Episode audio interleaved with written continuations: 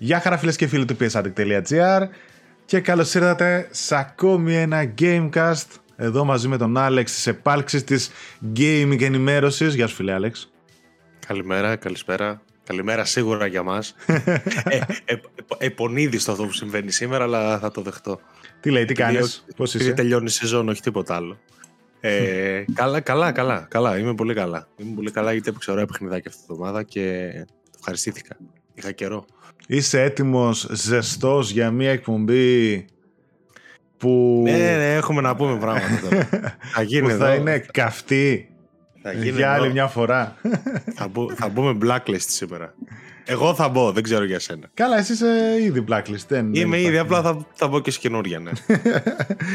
λοιπόν, παιδιά μου, Καλώς ήρθατε σε ακόμη ένα Gamecast. Σας ευχαριστούμε που μας βλέπετε, που μας ακούτε από το YouTube, από το Spotify, Google Podcast, Apple Podcast, οπουδήποτε και ρίχνετε το κλικ σας και τα λοιπά μας βοηθάει πάρα πολύ.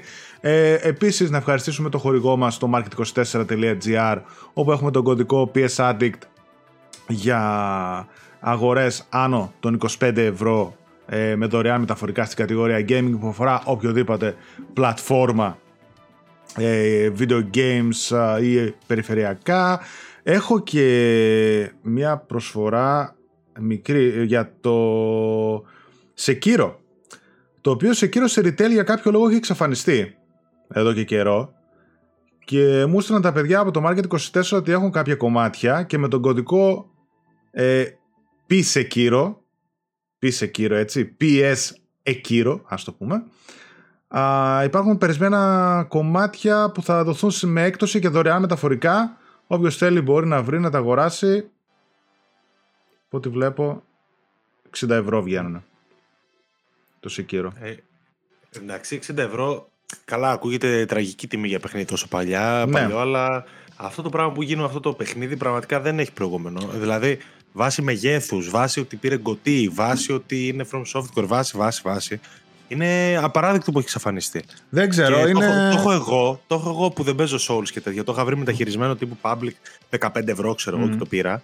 Ε, και χρόνια τώρα, έτσι. Μπορεί από το 20. Ναι. Και από τότε δεν υπάρχει. Το έχω εγώ που είμαι άσχετος με Souls τελείως και δεν το έχουν παιδιά που, που ξέρεις, ψοφάνε για Souls. Όντως έχει εξαφανιστεί. Ε, Scrooge νομίζω είναι 10 ευρώ παραπάνω η τιμή, οπότε έχει δώσει και 10 ευρώ έκπτωση, ας πούμε, το, ε, ο Παύλος και τα δωρεάν μεταφορικά. Οπότε, αν κάποιος το ήθελε όπως και δίποτε σε retail για τη συλλογή του, είναι φανατικός κτλ. Δεν μπορεί να το βρει πουθενά και ξέρω, παιδιά, ότι έχουν εκτοξευτεί οι τιμές του Sekiro και στα μεταχειρισμένα και στα καινούργια. Αν ψάχνετε σε eBay ή αγγελίες κτλ. Να ξέρετε, αυτό είναι μια καλή ευκαιρία. Στο Scrooge μόνο στο Market 24. Ναι, ναι, βρήκε απόθεμα από κάπου και μου λέει: Άντε, λέει για εσά θα το δώσω, ρε παιδί μου, ε, με έκπτωση και δωρεάν μεταφορικά. Α πούμε να έχουμε, γιατί είναι και λίγα τα κομμάτια. Ε, πολύ περίεργο. Αυτό τι άλλο, τα social media τα δικά μας, τα προσωπικά και του site κάτω στην περιγραφή, Greek PlayStation Addict στο group μας στο facebook όπου γίνεται εκεί πέρα ωραίος χαμούλης και έχουμε νικητή από τον προηγούμενο διαγωνισμό ε, όπου δίναμε ένα Resident Evil 4 remake και νικητής είναι ο Μιχάλης Αντζουλάτος. Καλή πρωτομαγιά σε όλους, είχε γράψει το παιδί, συγχαρητήρια Μιχάλη, στείλε μας email να συνοηθούμε, να κάνουμε επιβεβαίωση. Μεγάλη παιχνιδάρα πήρε. Μεγάλη παιχνιδάρα. Ή δίνω ή δεν δίνω. Φίλε Άλεξ, τέλος. Εδώ, μαζί με τον εργάτη τότε, εργατική πρωτομαγιά που ήταν. και δεν έχω κάτι άλλο έτσι εισαγωγικό. Μπορούμε να μπούμε στην κανονική ροή, να μην καθυστερούμε παραπάνω. Ναι. Να ξεκινήσουμε από τις α, κυκλοφορίες της εβδομάδος. Σαφώς. Ε, μισό λεπτό. Δεν τις έχω Ωραία. Κάνω προετοίμαστο. Ναι, μπε, είχα κλείσει το παράθυρο. Λοιπόν, για αυτή την εβδομάδα έχουμε το YS-IX ή is 9, 9. το Monstrum Nox για το PS5 στις 9 Μαΐου ένα RPG από μια πολύ γνωστή σειρά και πάρα πάρα πολύ παλιά σειρά ε, RPGs. Για να, έχει στο, για να έχει φτάσει στο 9 στο ναι, JRPG, τα οποία και στο Β είχαν πολύ καλές κυκλοφορίες. Κάποια νομίζω το έχω. Το Origins νομίζω έχω και κάτι άλλο, ας πούμε, σε κάποια φυσική έκδοση που είναι πολύ δύσκολο πούμε, να βρεθεί πλέον. Ε, καλά γνωστά RPGs, προσωπικά δεν ασχολούμαι, αλλά OK. Okay. Ε, τώρα με αυτές τις σειρές είναι να μην μπεις τριπάκι. Δηλαδή τώρα παίξει ένα από αυτά και να θες να παίξεις τα πάντα, πρέπει να παίξεις 40 παιχνίδια πίσω. Είναι το κακό των JRPGs γενικότερα. Δηλαδή όλα τα JRPGs έχουν πάρα πολλά ε, έχουν, αλλά okay, μπορεί να είναι και σαν τα Final Fantasy. τα Tales of Arise είναι πάρα πολλά, τα Ys αυτά είναι πάρα πολλά, τα, τα Dragon Quest προφανώς mm. και είναι πάρα πολλά, τα Final Fantasy που λες. Τέλος πάντων, ναι, γενικότερα είναι να μην μπεις στο τρυπάκι άμα μπεις. Ε, ναι, απλά είναι το καθένα δική του ιστορία. Δεν είναι απαραίτητα sequel το ένα Όχι, με το ναι. άλλο. Ναι. Δεν λέω ότι δεν μπορεί να τα παίξει χωρί. Απλά εντάξει, αν παίξει ένα και σ' αρέσει, δεν θα θες να δεις και τα υπόλοιπα. Ε, εννοείται, εννοείται. Αυτοί θα παίζουν. ότι είναι τεράστια συνήθως αυτά τα παιχνίδια. Οι fans θα παίζουν όλα προφανώς. Τώρα αυτά είναι και πολύ γνωστά franchises. Το συγκεκριμένο βέβαια να πούμε ότι κυκλοφόρησε πριν δύο χρόνια στο PS4. Τώρα είναι το mm. port στο PS5 που κάνανε. Mm. Ε, Another Fisherman's Tale για το PSVR 2 στις 11 Μαΐου ένα sequel του A Fisherman's Tale για το PSVR 1 είχε βγει. Ε, είχε βγει, τώρα είναι το Another Fisherman's Tale για το PlayStation Πρέπει να έχεις παίξει το πρώτο για να 2. Δεν νομίζω. Ε, ήταν από τα καλά παιχνίδια, αν θυμάμαι, του PlayStation VR 1. Έχουμε κωδικό γι' αυτό, θα έχουμε και review για το Another Fisherman's Tale. Uh, Space Engineers για το PS4, PS5 στις 11 Μαΐου, το οποίο αυτό το είδα το τρέιλερ, δεν πολύ κατάλαβα πολλά. Προφανώς χτίζεις στο διάστημα διάφορα εκεί πέρα. Ναι. Εντάξει, ε, είναι, πολύ, είναι λίγο νης ε, γενικότερα. Ναι, ναι, ναι. και εγώ το τρέιλερ είναι πολύ συγκεκριμένα τα, τα πράγματα που, που δίνει. Ναι, ναι, πολύ συγκεκριμένα τα πατήματά του. Ε, TT Isle of Man Ride on the Edge 3 για PS4, PS5 στις 11 Μαΐου uh, και βγάλανε και ένα gameplay trailer το οποίο φυσικά δείχνει πάρα πολύ καλό και ρεαλιστικό. Ε, εντάξει, γνωστή σειρά αυτή και αυτό πολύ νης παιχνίδι. Για... Δηλαδή δεν είναι μόνο πρέπει να είσαι λάτρης του... της δίτροχης ε, του δίτροχου αθλητισμού αλλά είναι και το συγκεκριμένο event που καλύπτει αυτό το παιχνίδι και αυτά. Δεν έχει τίποτα Χα, άλλο. Χαμός, ε, δεν ξέρω τι να πρωτοπαίξω. Ναι, δεν ξέρω τι να πρωτοδιαλέξω. Οπότε πάμε πάλι για backlog. Κάτι από αυτά εμένα Κοίταξε, βγαίνει το Zelda βέβαια, έτσι να πούμε ότι οκ. Okay. Είναι η εβδομάδα του δικαιωματικά. Κα, ε, κάτσε ρε, πότε κυκλοφορεί το Zelda? 12, 12 του μήνα. Α, 12, εγώ θυμόμουν ρε, 20 και. 7 ε, Κυριακή, άρα Παρασκευή, την επόμενη Παρασκευή. Mm, είναι η εβδομάδα του. Είχα στο μυαλό μου κάτι 25 Μαΐου, κάτι τέτοιο. Όχι. Mm. Έφτασε. Μάλιστα. Ασχολούμαστε με αυτό την επόμενη εβδομάδα. Κα, όχι ε, εμείς απαραίτητα, αλλά ε, καλά, θα... η βιομηχανία. Ναι, ναι, θα σαρώσει φαντάζομαι και σε reviews κτλ. Νομίζω αρχές της εβδομάδας πρέπει να μοιράστηκαν κωδικοί. Τώρα το embargo δεν ξέρω πότε είναι για το Βλέπεις όμως λίγο πώς, πώς αδειάζουν γύρω από το Zelda. Αδειάζει, δηλαδή 10 μέρες πριν 10 μετά αδειάζει, φεύγουν. Λογικό είναι. Γι' αυτό και πολλά τρέξαν να κυκλοφορήσουν τώρα. Δηλαδή το Jedi Survivor δεν νομίζω ότι τυχαία κυκλοφόρησε τώρα. Ή το Redfall λίγο άρον άρον. Γιατί σου λέει μετά, άμα βγούμε με πολύ λίγες μέρες, τελείωσε. Την κάτσαμε τη βάρκα. Να τα πούμε μετά ναι. και για τα δύο. Α, αυτά από κυκλοφορίες. Δεν έχουμε κάτι άλλο. Θα σε πετάξω στα νεάκια.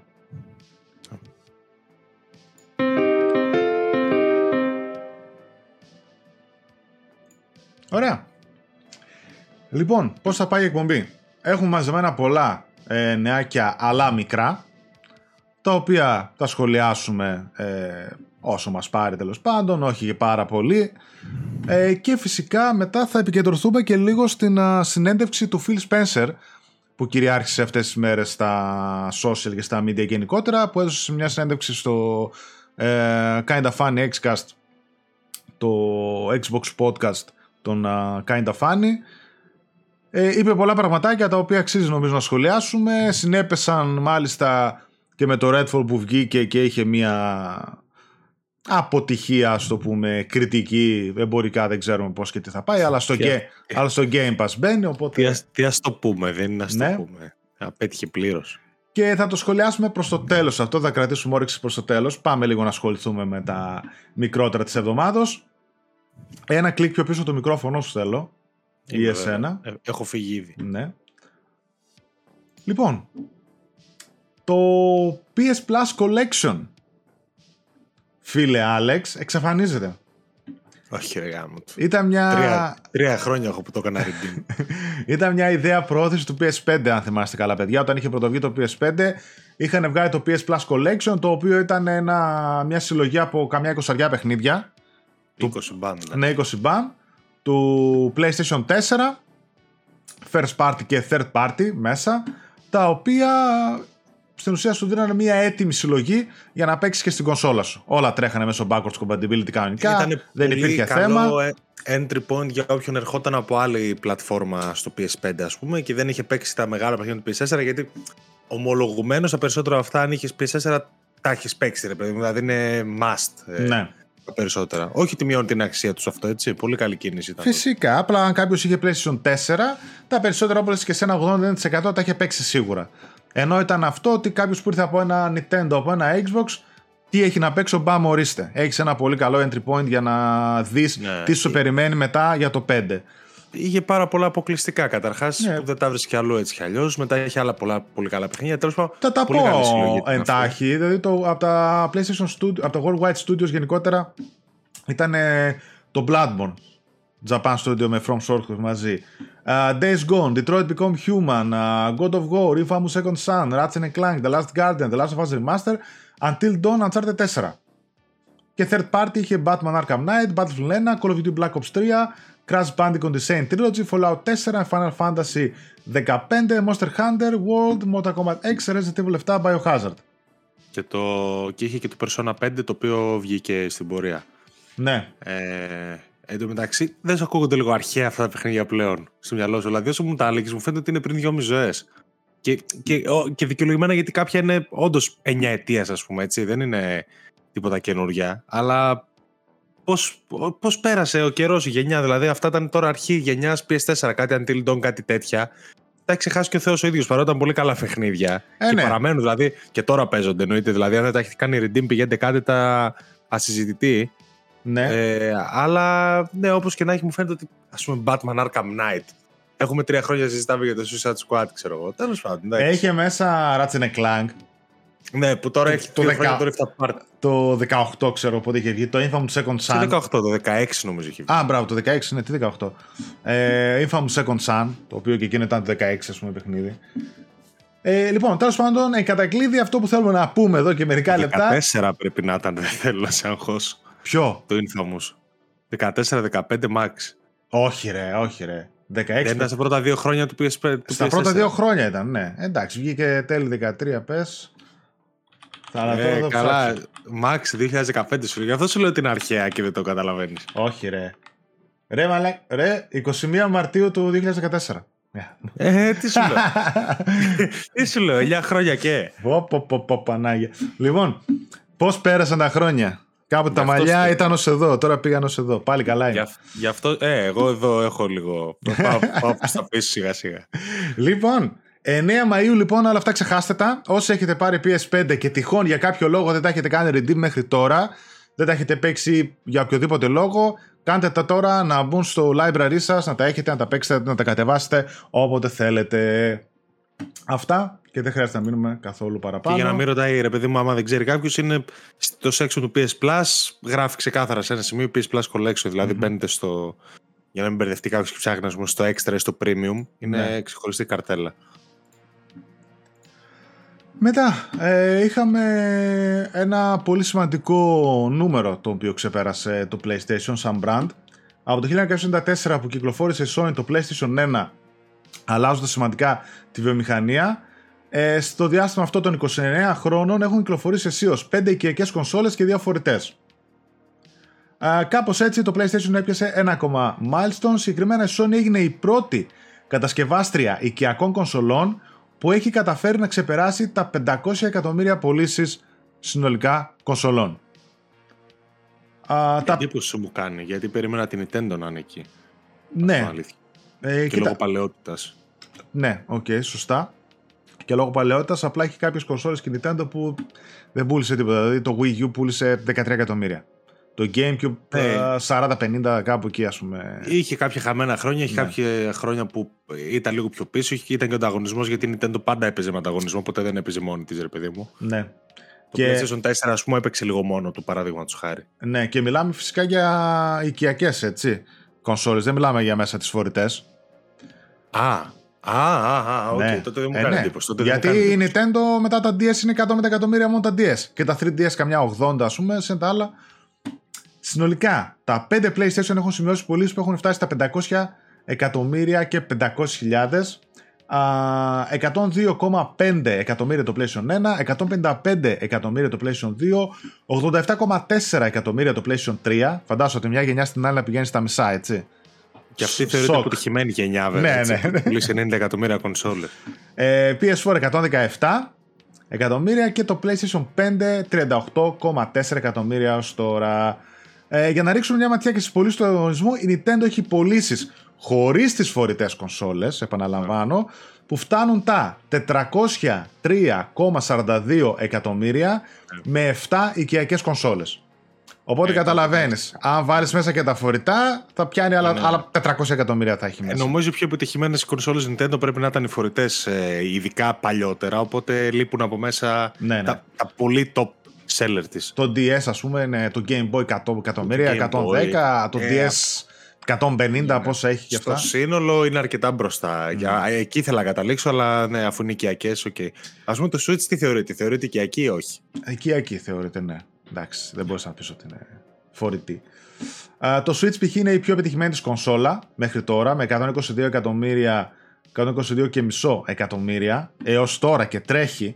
Η δεύτερη πιο επιτυχημένη της κονσόλα είναι το Wii με 101 έτσι, και μετά πάει το NES, το πρώτο με 62 εκατομμύρια σχεδόν. 50 εκατομμύρια το Super Nintendo, 32 εκατομμύρια το Nintendo 64, 21 εκατομμύρια το GameCube. Πολύ χαμηλά. Εγώ είπα 40-50. Το Wii U 13. Yeah. Ε, Τέλος, η Microsoft που μπήκε τελευταία στη μάχη βρίσκεται αρκετά πίσω σε πωλήσει με 185 εκατομμύρια με 4 οικιακές κονσόλες. 24 το Xbox OG, 86 το 360. Η πιο πετυχημένη της γενιά ήταν η πιο αποτυχημένη το PlayStation Φανταστείτε. Ε, βγάζει νόημα. Το Xbox One στα 55 εκατομμύρια ανεπίσημα και το Xbox Series X και στα 20 εκατομμύρια ανεπίσημο νούμερο και αυτό.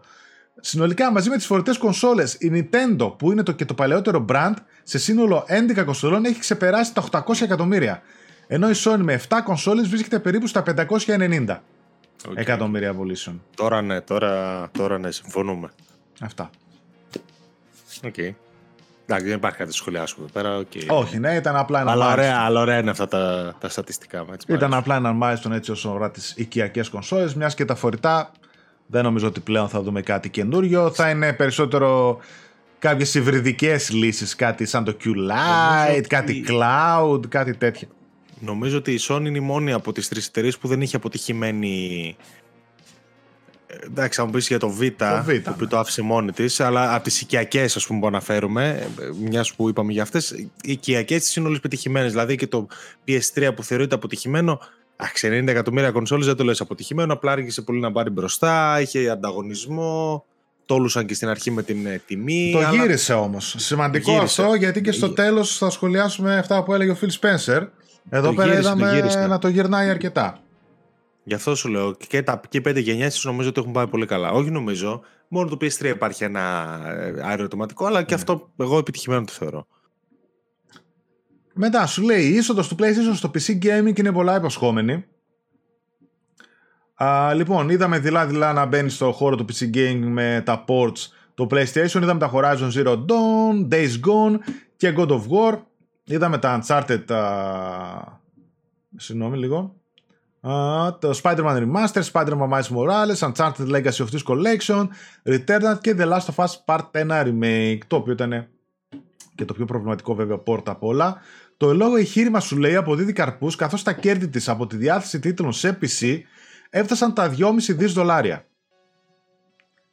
Βέβαια η επιτυχία δεν σταματάει εκεί αφού και τα υπόλοιπα τμήματα του PlayStation απέφεραν επίσης μεγάλα κέρδη από το hardware εταιρείε έσπαξε 8,3 δις και από το software 6,4 δις Αύξηση τζίρου είδε και το άλλο τμήμα του PlayStation, το Others που είναι τα τέτοια που σημείωσε έσοδα 2,5 δολάρια. Το εν λόγω τμήμα περιλαμβάνει τα συνοδευτικά προϊόντα του PlayStation όπως τα χειριστήρια και το VR 1 και 2.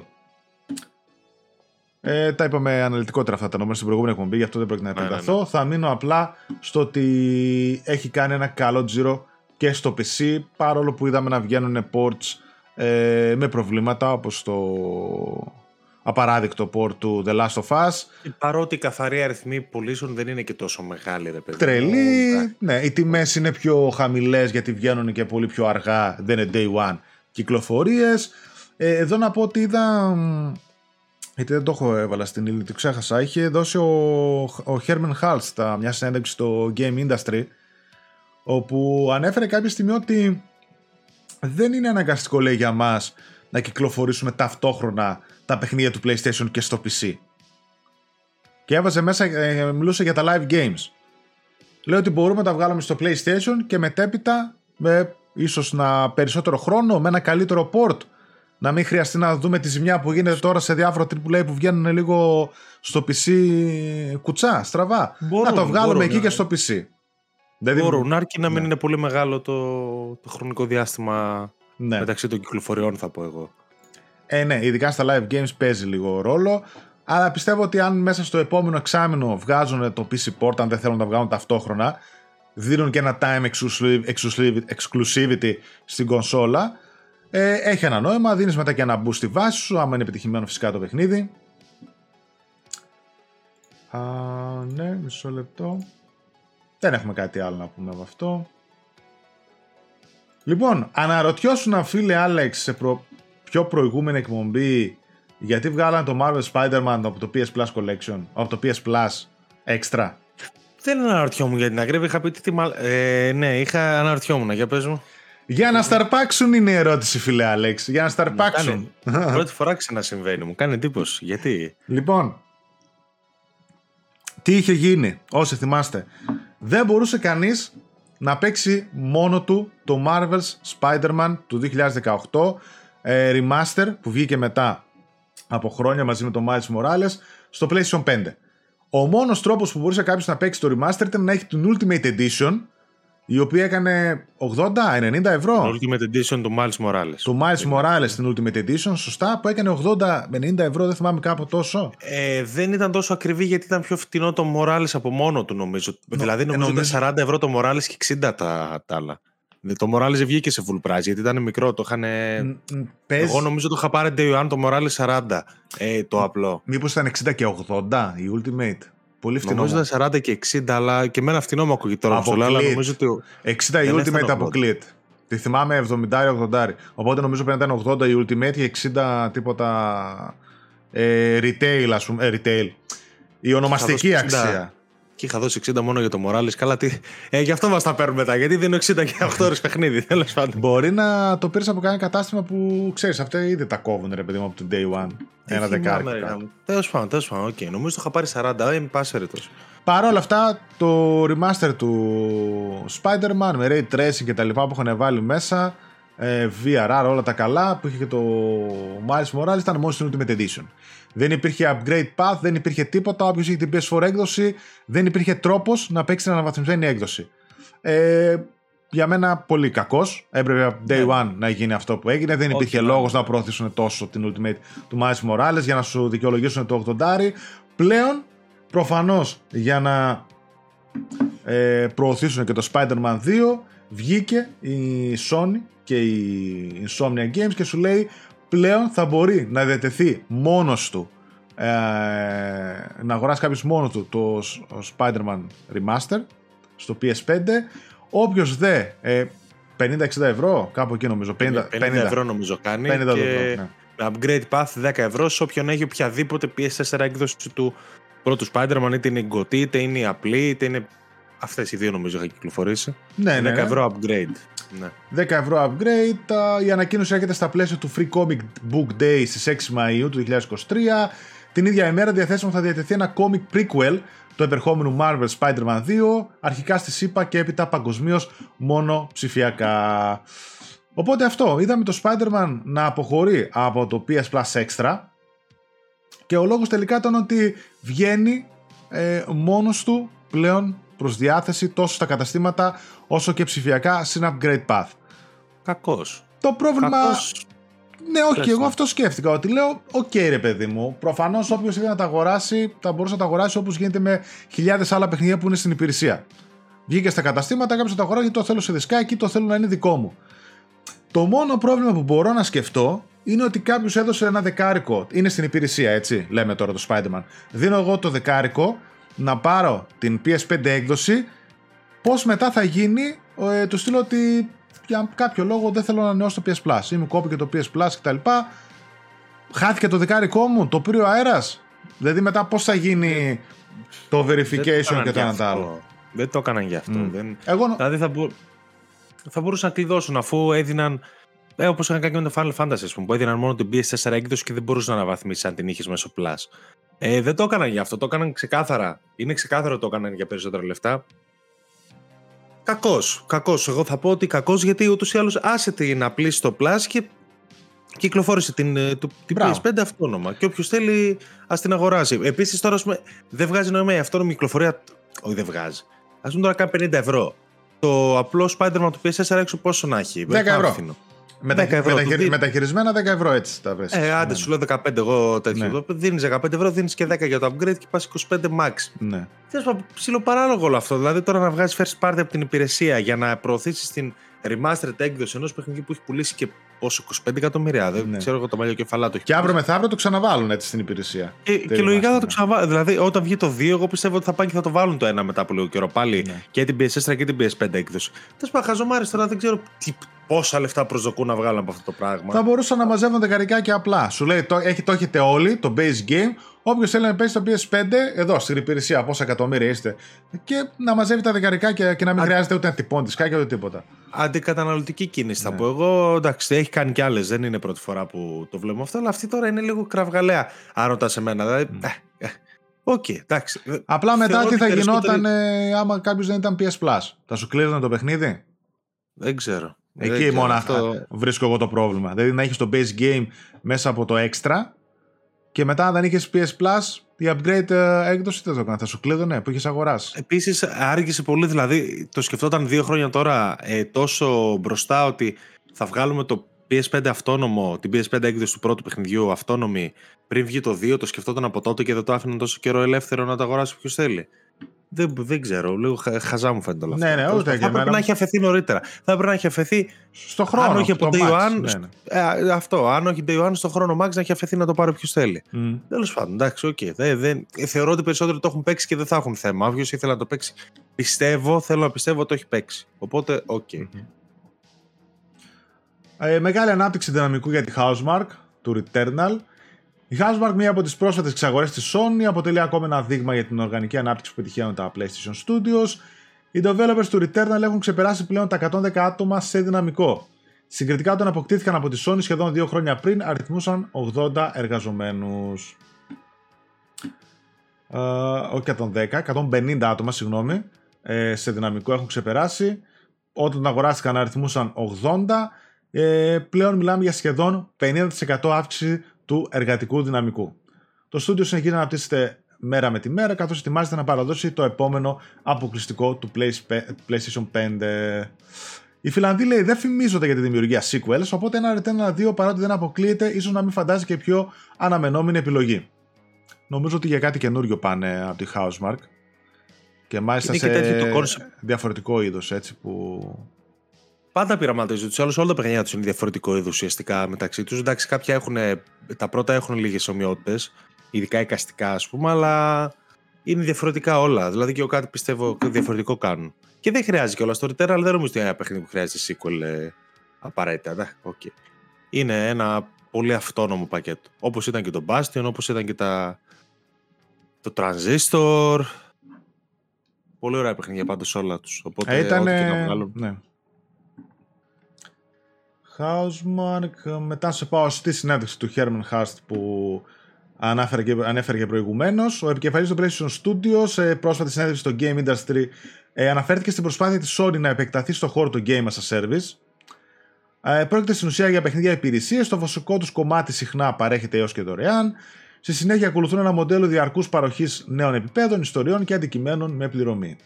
Παιχνίδια όπως τα Destiny, Fortnite και πολλά άλλα ακολουθούν αυτό το μοντέλο, ωστόσο αρκετά δεν τα καταφέρνουν και πάμε τη λειτουργία τους μετά από λίγο χρονικό διάστημα. Η Sony μέχρι το 2026 θα επιχειρήσει να κυκλοφορήσει 10 τουλάχιστον παιχνίδια αυτού του είδους. Γι' αυτό άλλωστε εξαγόρασε studios όπως τα Bungie, Heaven και Firewalk. Επανερχόμενοι στη συνέντευξη, ο Χέρμεν Χάρστ φάνηκε να κατανοεί τους κινδύνους της προσπάθειας αυτής. Έτσι παραδέχτηκε ότι υπάρχουν αρκετά games as service διαθέσιμα για το κοινό και το ρίσκο είναι πλέον μεγάλο. Ωστόσο τόνισε ότι τα GAS των PlayStation Studios θα επιχειρήσουν να προσελκύσουν διαφορετικό κάθε φορά κοινό, επικεντρωμένα σε κόσμους και ιστορίες που γνωρίζουν με επιτυχία να δημιουργούν. Μάλιστα.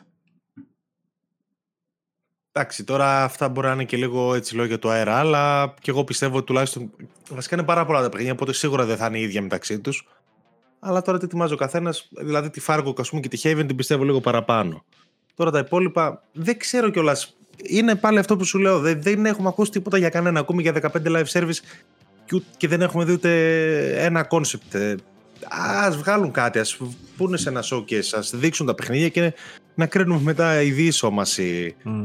τι περί τίνος πρόκειται. Ε, τώρα ε, υπάρχουν 10 live service και τι κάνουμε, φανταζόμαστε. Ναι. Δεν έχουμε κάτι concrete να. Η αλήθεια είναι αυτό ότι δεν ναι. ξέρουμε κάτι να μπορούμε να κρίνουμε. Πολύ λίγα πράγματα ξέρουμε. Π.χ. το ε, London Studio που φτιάχνει ένα παιχνίδι έτσι λίγο στυλιζάει γραφικά με ήρωες στο Λονδίνο και δράκους και μαγεία και τα Στο σύγχρονο Λονδίνο ναι, μάλιστα. Ναι, αυτό είχαμε δει το concept μόνο. Ναι, το Horizon ε, που ξέρουμε το online και αυτό με στυλιζαρισμένα γραφικά που είναι. Κάτι τέτοια τώρα το πόσο διαφορετικές θα είναι από αυτές τις εμπειρίες που έχουμε ήδη έξω. Τι επιτυχία θα γνωρίζουν κτλ. Δεν ξέρω, αλλά αυτό που μπορώ να πω εγώ με σιγουριά είναι ότι στα 10-12 παιχνίδια πώς ετοιμάζουν παιδιά να είστε προετοιμασμένοι ότι δεν γίνεται να είναι όλα εξαιρετικά παιχνίδια και επιτυχίες.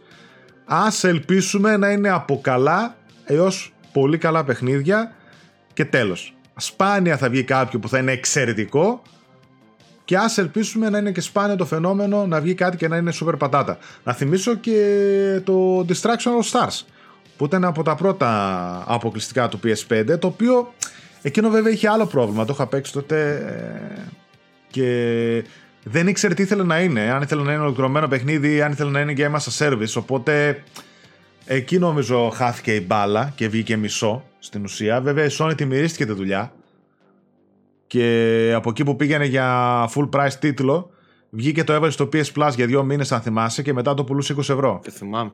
Εντάξει, εκείνο ήταν και λίγο πιο νης, ήταν εντάξει τώρα τύπου ας πούμε racing που δεν είναι racing, arcade. Ε, ήταν ωραίο ε, στο, ναι. στον πυρήνα του. Γραφικά ελληνικά μιλούσαν να θυμίσω, γραφικά DualSense και στο gameplay ήταν καλό. Απλά δεν είχε πολύ περιεχόμενο μέσα. Είναι μια ακόμα απόδειξη ότι αυτά τα παιχνίδια χρειάζονται την υπηρεσία για να.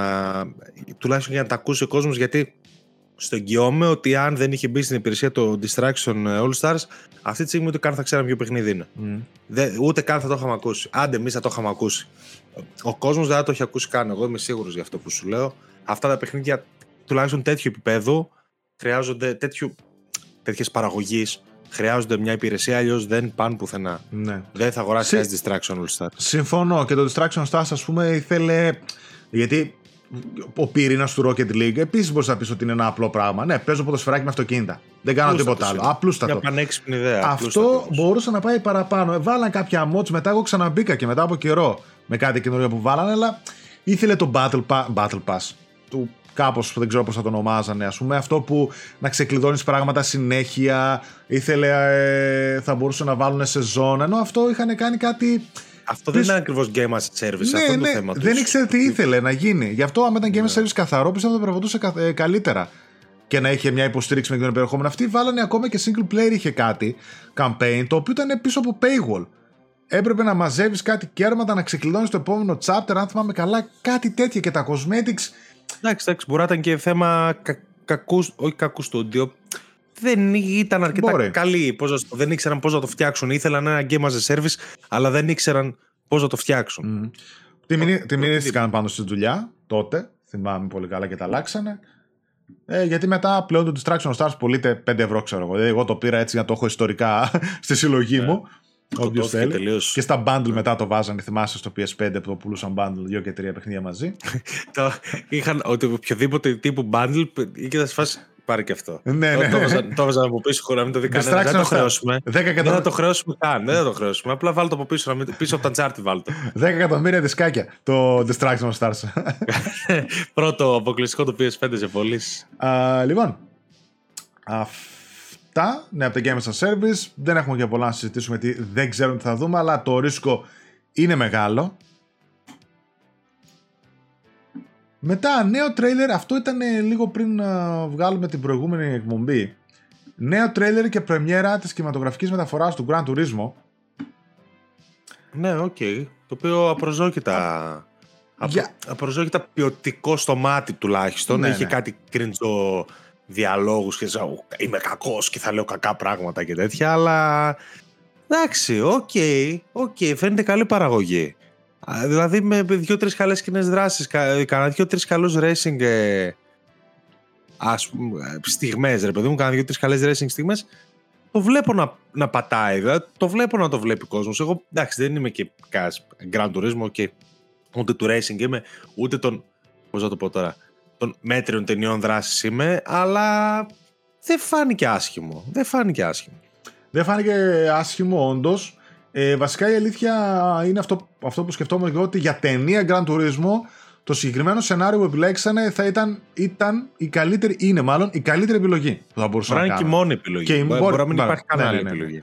Ε, είπαμε ότι γενικότερα το σενάριο είναι βασισμένο σε έναν παίχτη του Grand Turismo, ο οποίος μπήκε μέσα από το τουρνάκι της Ακαδημίας που έτρεχε η Sony ε, και το Grand Turismo και έγινε πραγματικός οδηγός ε, αγώνων.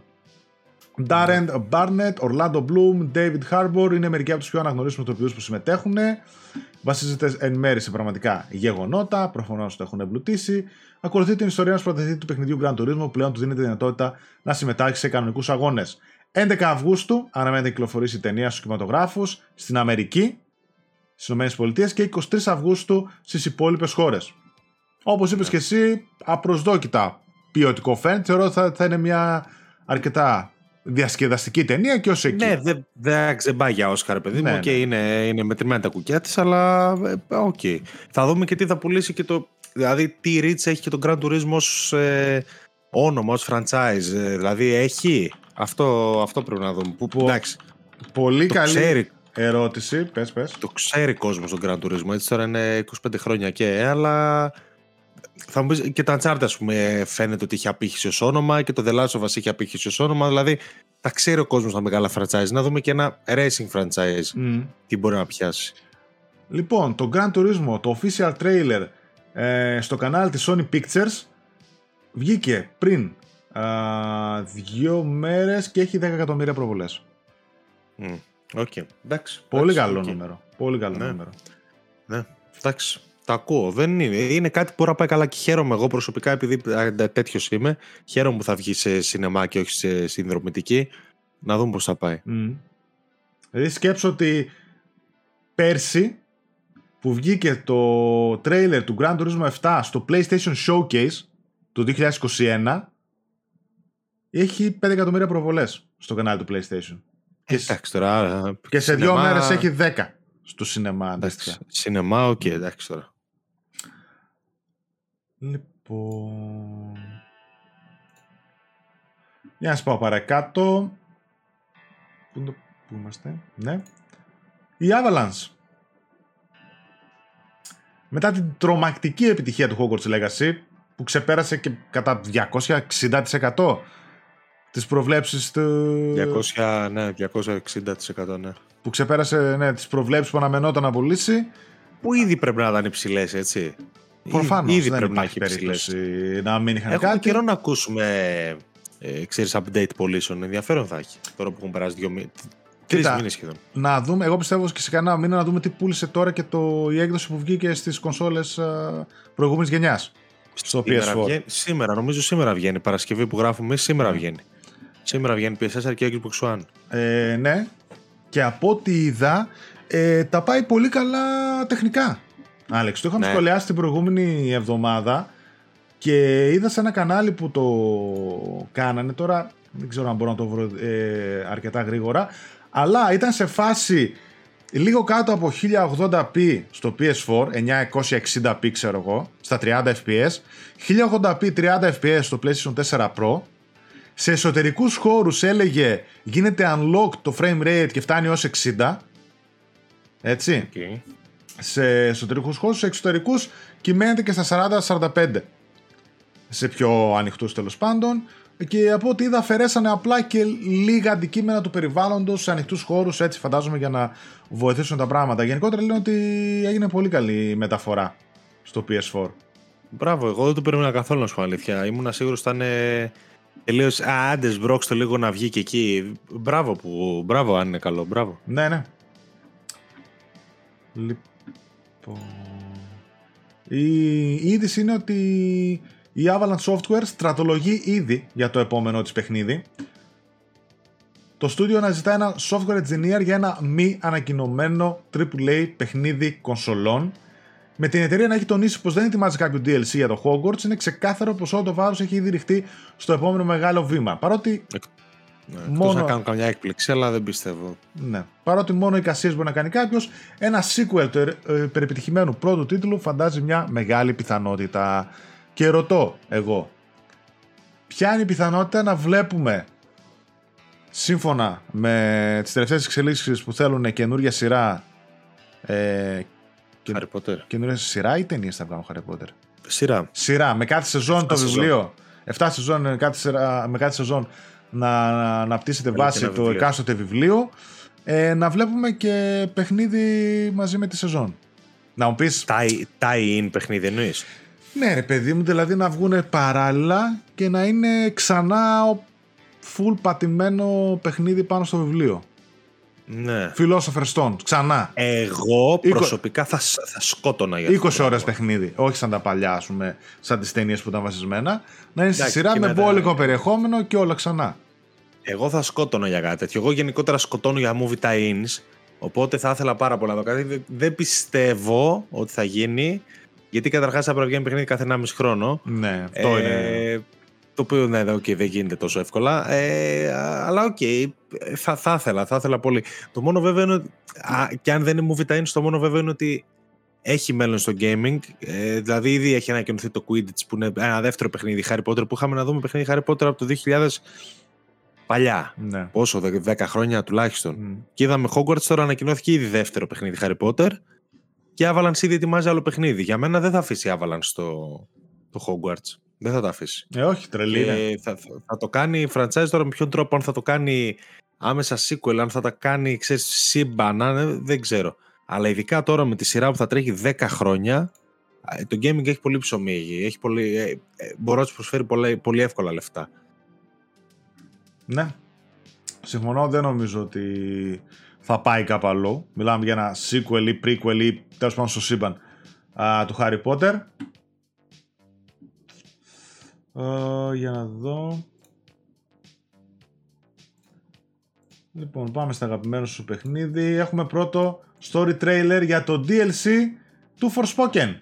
Νομίζω έχουμε gameplay trailer. Αλλά ό,τι και να είναι. Α, ναι, το πρώτο gameplay trailer. Ναι, gameplay reveal trailer. 29 Μαρτίου Square Enix ανακοίνωσε το DLC του Forspoken, in Tanta We Trust. Ε, πλέον έδωσε το πρώτο gameplay trailer, δείχνει πιο σκοτεινό, safe Όσοι έχουν την Deluxe Edition του Forspoken θα αποκτήσουν δωρεάν πρόσβαση στο DLC στις 23 Μαΐου. Οι υπόλοιποι θα πρέπει να περιμένουν για αγορά στις 26 Μαΐου. Θα πρέπει να περιμένουν δηλαδή άλλες τρεις μέρες τώρα; Ναι. Ε, καλά, εντάξει. δεν, δεν είναι δίκαιο. Το κόστος του DLC μέχρι σήμερα παραμένει άγνωστο, ωστόσο η αναβάθμιση της απλής σε Deluxe Edition για την απόκτησή του κοστίζει 25 ευρώ. Δεν ξέρω, το είδες το gameplay trailer; Το είδα, αλλά το θέμα του Forspoken δεν ήταν ποτέ το gameplay του. Το...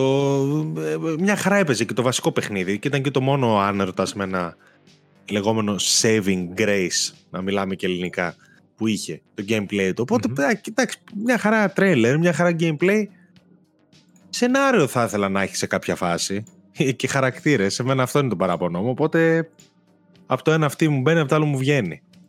Η αλήθεια είναι πως το τρέλερ, το gameplay του που έδειξε δείχνει καλό. Δηλαδή έτσι μάχες στα εφέ του κτλ. Αλλά να μου πεις το ίδιο ψάρωσα και με τα πρώτα trailers που είχαν. Αυτά ήταν καλά και στο βασικό παιχνίδι έτσι κι αλλιώς. Και είναι το βασικό του selling point οι μάχες του και τα particles και, τα... και η λεπτομέρεια της πληροφορίας στην οθόνη και όλα αυτά.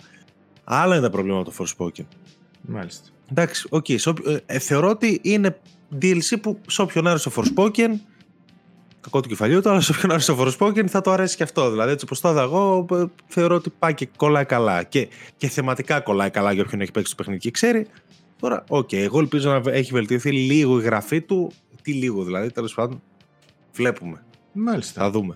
Μάλιστα, φίλε. Ευχαριστούμε για τα καλά σου λόγια τους Forspoken. Ε, τι να κάνω, δεν αντέχω Έχω δει πολλά τα μάτια μου εδώ και 6 μήνες. Δεν μπορώ. Η Node αποκάλυψε την ημερομηνία κυκλοφορίας και νέο gameplay trailer για το καινούριο της παιχνίδι, το Harmony The Fall of Reverie. Έρχεται στο PlayStation 5 στις 22 Ιουνίου. Το νέο trailer λέει, σου δείχνει τις διάφορες προοπτικές που έχει η ομάδα για, τα, για αυτό το νέο narrative adventure όπου λέει η... Τι λέει; The Είχα, fa- το, είχαμε σχολιάσει, το είχαμε σχολιάσει στο concept, είναι πάρα πολύ περίεργο. Ναι. Αν θες να το πεις, πες το αν βγάλεις of humanity is yours to decide. Μάλιστα. Η παίκτης λέει θα αναλάβουν το ρόλο της πόλη. Μιας γυναίκας λέει η οποία ανακαλύπτει ότι έχει τη δυνατότητα και την σύνδεση με μια άλλη ε, διάσταση. Ένας κόσμος ο, ο οποίος ονομάζεται Reverie, λέει, όπου εκεί την ξέρουν σαν Harmony. Ναι. Προσπαθήστε, γάμο, τέλειο. Οκ. Το Reverie λέει είναι γνωστό επίσης σαν το βασίλειο των ε, εξωτικών, όχι divine, των θεϊκών πλασμάτων γνωστά ως aspirations. Από τα οποία ναι, υπάρχουν έξι. Glory, Bliss, Power, Chaos, Bond and Truth. Ok. Okay. Γι' αυτό σου λέω. Σταμάτα όσο νωρίς. Εντάξει, σταματάω όσο νωρίς. Το είχαμε πει και την άλλη φορά. Είναι πάρα πολύ περίεργο το concept. Είμαι πάρα πολύ περίεργος να δω τι θα κάνει Donut ε, πέρα από το Life is Strange. Αν και έχει κάνει κι άλλα. Ναι. Δηλαδή πλέον μας έχει δώσει και το Vampyr, ας πούμε. Το οποίο, ok, okay, πολύ καλό παιχνίδι. Πέρα από κάποια θέματα που είχε. Ε, να το δω. Ε, μου φαίνεται λίγο πολύ φτηνό στο μάτι, ε, ομολογώ. Αλλά ok. Okay. θα, θα, θα, μ' άρεσε η γραφή της Don't Nod πάντα, οπότε πάντα. Σχεδόν πάντα, οπότε ok. Okay. Αυτό απλά το βλέπω ότι παίζει σαν visual novel φάση. Έτσι. Κάπου, και εγώ έτσι το βλέπω, και εγώ έτσι το βλέπω, ναι. Δεν είναι οποίο... κάτι σε adventure έσω της διάσταση. Σαν visual novel το κόβω και κάποιες επιλογές, έχει κάποια skill trees επιλογών Τρεις. Λίγο... ναι, ναι. Γι' αυτό σου λέω μου φαίνεται λίγο φτηνό και λίγο ε, mobile να το πω. Ναι, θα μπορούσε. Βλέπω εδώ πέρα και κάτι περίεργα αντικείμενα στην κάθε θεότητα με κάτω το skill 3 ανοιχτό. Το... Υπάρχει demo στο PC ε, για όποιον ναι. ενδιαφέρεται. Νομίζω υπάρχει ήδη. 8 του μήνα, 8 Ιουνίου βγαίνει στο PC και στο Switch και 22 βγαίνει στο PS και στο Xbox. Μάλιστα. Να το δούμε. Δεν είναι κακό γιατί όπως έχω πει λείπουν λίγο από τα μεγάλα στούντιος μικρότερες κυκλοφορίες ενδιάμεσα στα Αλλά μεγαλύτερά τους. Δεν είναι μεγάλο στούντιο η, η Donut νομίζω. Εντάξει, άσως τα μέτρα ρε παιδί μου, δεν χρειάζεται άσε να που, έχει χάσει και, άσε που έχει χάσει και το Life is Strange τώρα που το έχει πάρει Deck 9 οπότε... Ναι. Deck, Deck 9, ναι, 13 του, του The Search. Οπότε πρέπει να βρει καινούριο, καινούριο franchise να πατήσει και να ξανακάνει όνομα. Ναι, καλά, δεν νομίζω ότι αυτό θα είναι κάτι. Προφανώ θα δουλεύει σε κάτι μεγαλύτερο. Δεν είναι αυτό. Έχει τον Note βγάλει παιχνιδάρες. Να θυμίσω το παιχνιδάρα PlayStation 3, Remember Me. Neon Paris και τέτοια φοβερό. Πολύ μου χαρέσει. Uh, οι εντυπωσιακές πωλήσεις του Street Fighter 5 και η προβλέψη για την πορεία του 6 σου λέει. Ο Χαροχύρο Τσουγιμότο, πρόεδρος της Capcom, σε συνέντευξή του στο Famitsu, μίλησε για το Street Fighter. Αρχικώς αναφέρθηκε σε αυτό ως έναν τίτλο που κατέχει εξέχουσα θέση στην ιστορία της Capcom, προφανώς. Για τον λόγο αυτό, η εταιρεία επενδύει όσα περισσότερα μπορεί στο κόστος ανάπτυξής του. Πρόσθεσε δε ότι το Street Fighter 5 είχε πάνω από 7 εκατομμύρια πωλήσεις. Προβλέπει ότι το Street Fighter 6 θα αγγίξει τα 10 εκατομμύρια πωλήσεων lifetime. Σε όλη τη διάρκεια ζωής του, το ανώτερο φαίνεται λογικό καθώς το Street Fighter 5 κυκλοφόρησε αποκλειστικά στο PS4 και στο PC και μάλιστα να θυμίσω ότι είχε πολύ κακή κριτική αναγνώριση στις αρχές γιατί είχε κυκλοφορήσει μισό ναι. παιχνίδι στο PlayStation 4. Ήταν βέβαια μεγάλη αποκλειστικότητα τότε, όταν που το ανακοινώθηκε. Τότε ήταν, ναι, και ακόμα είναι έτσι. Δεν έχει πάει, έχει πάει αλλού. Όχι, όχι, πουθενά. Ναι. Ε, νομίζω, δεν ξέρω αν βγει καμιά άλλη έκδοση, επανέκδοση αλλού. Νομίζω ότι ακόμα. Xbox είναι... δεν έχει πάει, είμαι σχεδόν σίγουρος. Δεν ξέρω για κανένα PC μην έχει πάει. Στο PC έτσι αλλιώς ήταν. PS4. Α, ήταν στο PC. Ναι, ναι, PS4 και PC. Ναι, ναι, ναι, Α, νόμιζα ήταν μόνο PS4, ναι, ok. Okay. Ε, το Street Fighter 6 ωστόσο θα κυκλοφορήσει 26 Απριλίου ε, σε PlayStation 4 και 5, Xbox Series XS και PC. Ε, αυτά. Ok, okay, δεν έχω να πούμε κάτι. Όντως φαίνεται μεγάλο και ικανό να γίνει το καλύτερο Street Fighter εκεί έξω. Θα δούμε.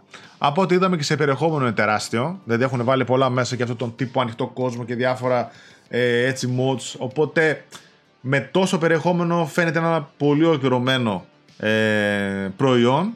Οπότε ναι, έχει και το brand από πίσω, έχει την αναγνώριση του ονόματος, το IP, γιατί όχι στη διάρκεια ζωής τους στα 6-7 χρόνια πόσο θα κάνει να βγει ξανά άλλο, να πουλήσει 10 εκατομμύρια, το θεωρώ πολύ εύκολο πλέον.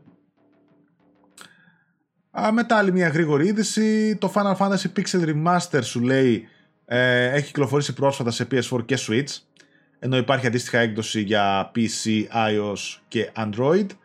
Η πορεία του μοιάζει αρκετά καλή αφού πλέον λέει μαζί με την επανέκδοση ε, ξεπέρασε ένα σημαντικό ορόσημο η κυκλοφορία. Η συλλογή απαριθμεί περισσότερο από 2 εκατομμύρια πολυθέντα αντίτυπα. Εντάξει, λογικό. Κλασικά Final Fantasy. Βγήκαν τώρα και σε μεγάλες κονσόλες, σε μεγάλες πλατφόρμες. Διάβασα και κάτι reviews τα οποία μου κίνησαν το ενδιαφέρον γιατί λένε ας πούμε ότι βλέπεις πολύ ωραία την εξέλιξη σειράς, ας πούμε βλέπεις σε ποιο παιχνίδι έγινε ο πυρήνας του gameplay αυτός που ήταν σε ποιο παιχνίδι άρχισε να γίνει το πρώτο, έγινε το πρώτο καλό σενάριο της σειράς σε ποιο παιχνίδι έγινε το, το πρώτο σωστό πάρτι ας πούμε ρε παιδί μου δηλαδή βλέπεις αυτά τα έξι παιχνίδια πιο απ' όλα έφερε το κάθε στοιχείο ναι. μετά στο Final Fantasy ας πούμε 7 έγινε το BAM που τα πήρε όλα και τα έκανε ένα αριστούργημα για τότε υποθέτω, δεν, δεν έχω εικόνα, αλλά προφανώς για κάποιο λόγο έχει το όνομα που έχει. Και φαντάζομαι θα το, θα το πείτε και με τον Ηλία, υποθέτω, το Final Fantasy 7. Ναι, ναι, όντως ναι, έρχεται. Στο επόμενο επεισόδιο. Ε, δεν την κλείτωσε. Ε, ήμουν, ε, εντάξει, δεν, δεν γίνεται να, να Να το, ναι, ναι, να το κάνω hype. Το επόμενο επεισόδιο έχει. Ε, τώρα μιλάμε, παιδιά, για τη σειρά που κάνουμε με τον Ηλία, που είναι τα 50 σημαντικότερα video games. Όλα. Όχι, όχι. Τα 50 σημαντικότερα video games όλων των εποχών. Το επόμενο επεισόδιο που έρχεται, το τρίτο, η διαθέσιμο ήδη είναι σε early access για όσους είστε members.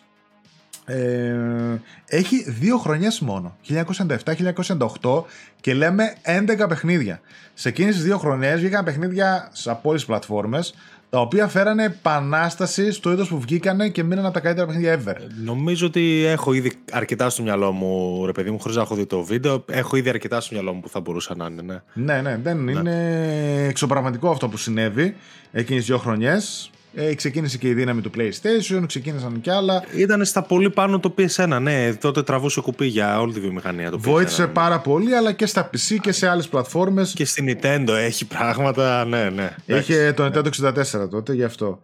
Ναι, έχει και, έχει και εκεί, ναι. Αναμφίβολα είναι πολύ ενδιαφέρον αυτό το, το σημείο του, της σειράς βίντεο, ρε παιδί. Ναι, ναι. Θα βγει στις 10 Μαου. Για όλους, να ξέρετε. Τη μέρα του debate ε, των πολιτικών αρχηγών, οπότε ναι, να το έχετε για σβήσιμο. το debate να έχετε για σβήσιμο. Λοιπόν, για να σε πάω αλλού. Το Τσία ξεπερνάει επίσης και αυτό ένα σημαντικό ορόσημο παιχτών και κυκλοφορεί και σε retail έκδοση. Το Τσία το οποίο το είδαμε day one στο PlayStation Plus Extra. Μέσα σε 6 εβδομάδες ζωής του, το παιχνίδι κατάφερε να συγκεντρώσει πάνω από ένα εκατομμύριο παίκτες σε PS4, PS5 και PC. Για να το γιορτάσουν, οι Awaseb και Kepler Interactive ανακοίνωσαν την κυκλοφορία physical έκδοσης του παιχνιδιού, μια φυσικής έκδοσης. Έτσι, οι συλλέκτες θα βρουν στα ράκια των καταστημάτων την OLED Edition του Tsia από τις 18 Ιουλίου για PS4 και PS5. Θα περιλαμβάνει το παιχνίδι καθώς και ένα ιδιαίτερο πακέτο από cosmetics εμπνευσμένο από άλλα παιχνίδια που εξέδωσε η Kepler Interactive.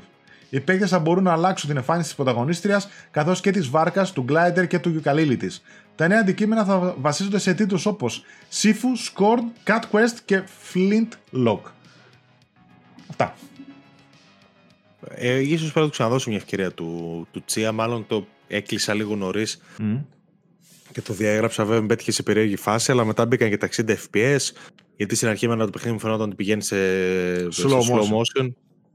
Ίσως πρέπει να του ξαναδώσω μια ευκαιρία. Είδα ότι και ο Γιάννης στο review λέει ότι πρώτη μία ώρα το αδικεί. Εγώ δεν έπαιξα πάνω από μία ώρα, οπότε όντως μπορεί να μην έχω δει την ουσία του. Ίσως, ίσως. Ναι. Καλό και το Τσία. Καλή και η κυκλοφορία τους σε φυσική έκδοση. Δεν έχω να πω κάτι. Ένα εκατομμύριο παίκτες. Εντάξει, μη σου πω και λίγο είναι. μέσα σε 1,5 μήνα για PS Plus 50 εκατομμύρια συνδρομητές, ξέρω εγώ. Φάση. Εντάξει, μωρέ. Είχε και πολλές κυκλοφορίες ε, πάνω στο Τσία. σω έπαιζαν και άλλα πράγματα. Εντάξει, είναι και μικρό Εντάξει. παιχνίδι, δεν είναι κάτι. Okay. Πώς θα το έπαιζαν αν δεν ήταν στο. Καλά, αυτό σε συνδρομητική; Αυτό να πει, πώς θα πουλούσε. Α, ένα ενδιαφέρον παιχνίδι βγήκε και μας έδωσε το πρώτο gameplay trailer, ένα MMORPG από το κορεάτικο στούντιο N-Pixel, το Chrono Odyssey. Βασισμένο σε Unreal Engine 5, τετράλεπτο gameplay βίντεο. Μιλάμε για ένα open world παιχνίδι με τεράστια έμφαση στη δράση και στο combat και δύσκολα θα μείνει κάποιος συγκίνητος από το πρώτο υλικό που έχουμε στα χέρια μας. Μάλιστα, λέει, η παρουσία του παιχνιδιού στο PlayStation Blog ίσως να αποτελεί εγγύηση για το επίπεδο της παραγωγής. Από εκεί το είδαμε. Οπότε, πολύ πιθανόν. Α, αλλά από την άλλη, κάτι τέτοια κορεάτικα τα βλέπουμε, τα έχουμε δει ποτέ στη Δηλαδή, θυμάμαι ένα Black Desert, πώς το λέγανε; Το θυμάσαι; Ναι. Το οποίο ναι. είχε βγει και εκείνο κάτι τρέλερ, φανταστικά γραφικά, ξέρω κτλ. Εκείνο κυκλοφόρησε ποτέ. Νομίζω πετυχαίνω κάτι DLC, κάτι cosmetics, κάτι sales. Σε sales έχει, ναι, σε sales έχει. Ούτε καν το θυμάμαι το, ούτε καν το έχω εικόνα. Δηλαδή αυτό, ας πούμε, κυκλοφορεί κάτι. Αυτό τώρα θα Μήπως βγει μόνο καμιά στο... Κορέα. Μήπως έχεις στο μυαλό στο το Black Myth Kong, πώς το λέει. Όχι, όχι, όχι. Ένα άλλο όχι. ήταν, θυμάμαι έτσι, πριν από κάποια χρόνια. Υπάρχει Black Desert, απλώς δεν θυμάμαι αν είναι αυτό που λες. Γενικότερα βγαίνουν πολλά τέτοια παιχνίδια τα οποία λέμε «Ω, στα πρώτα trailers και τα λοιπά» και δεν τα ξανακούμε καθόλου. Ναι. Ε, δεν, δεν ξέρω τι γίνεται. Ή είναι, ξέρεις, φτιάχνουν ένα πολύ καλό προθετικό τρέιλερ και φας, τα, τα, τα, ερχόμαστε να τα πάρουμε όλα και είναι κακά τα παιχνίδια και δεν ακούγονται. Δεν ξέρω, ας πούμε τώρα, ε, έχω την αίσθηση ότι τα τελευταία 2-3 χρόνια ακούμε συνέχεια για ένα μεγάλο RPG από την Ανατολή. Το οποίο έχει στοιχεία Souls και έναν ανοιχτό κόσμο και τέτοια. Και...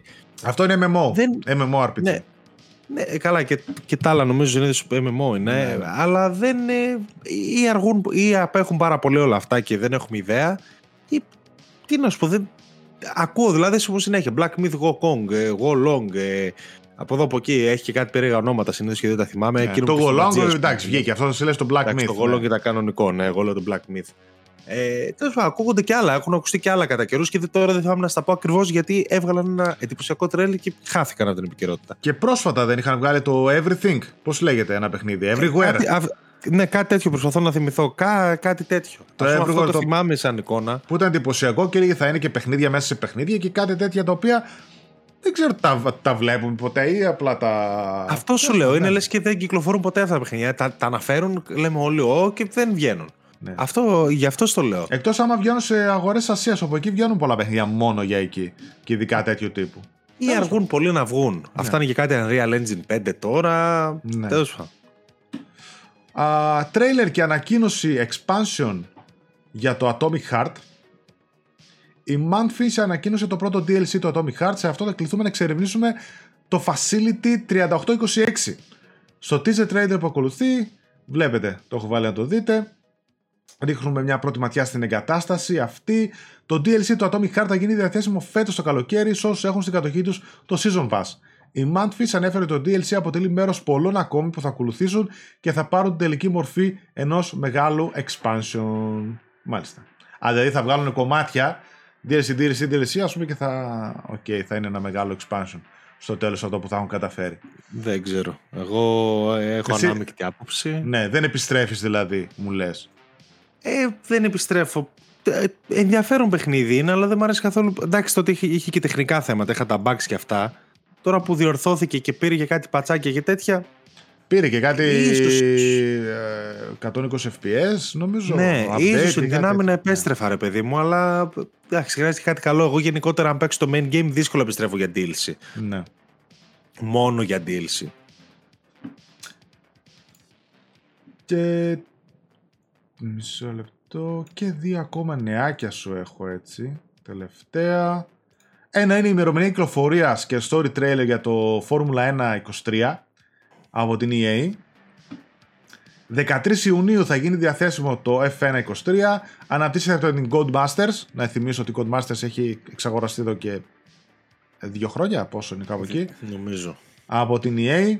Και θα κυκλοφορήσει για PS4, PS5, Xbox Series X και S, One και PC.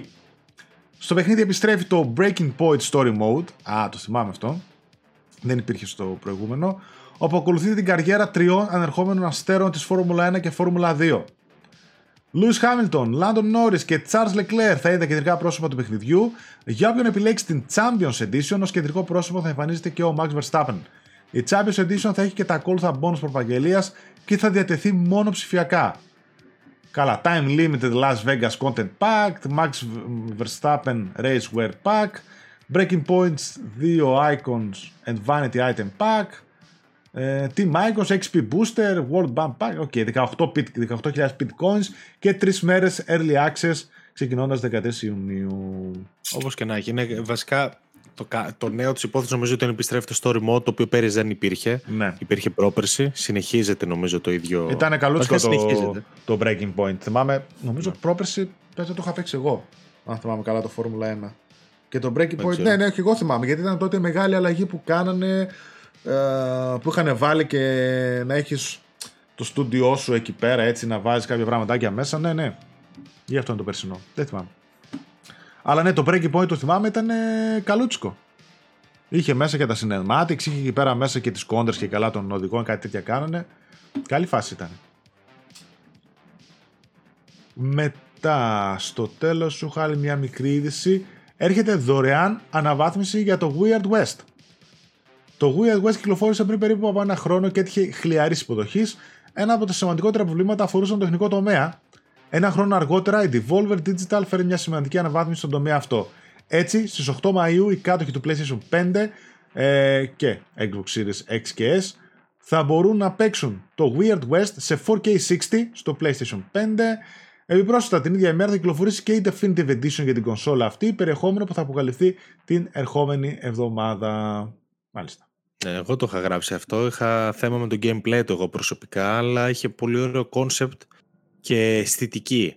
Ναι, ναι. Ε, δεν ξέρω τώρα, εντάξει, το gameplay είναι λίγο ιδιαίτερο. ίσως να μην μου ταιριάξει εμένα, ρε παιδί μου. Σε κάποιους, αν ταιριάξει περισσότερο, το παιχνίδι έχει πολύ ενδιαφέρον. Έξι το έχεις βάλει από ό,τι βλέπω. Ναι, σου λέω, με είχε χάσει ε, τελείως τη λούπα του gameplay. Δηλαδή το είχα βρει πάρα πολύ κουραστικό. Είχα δεινοπαθήσει για να το προχωρήσω.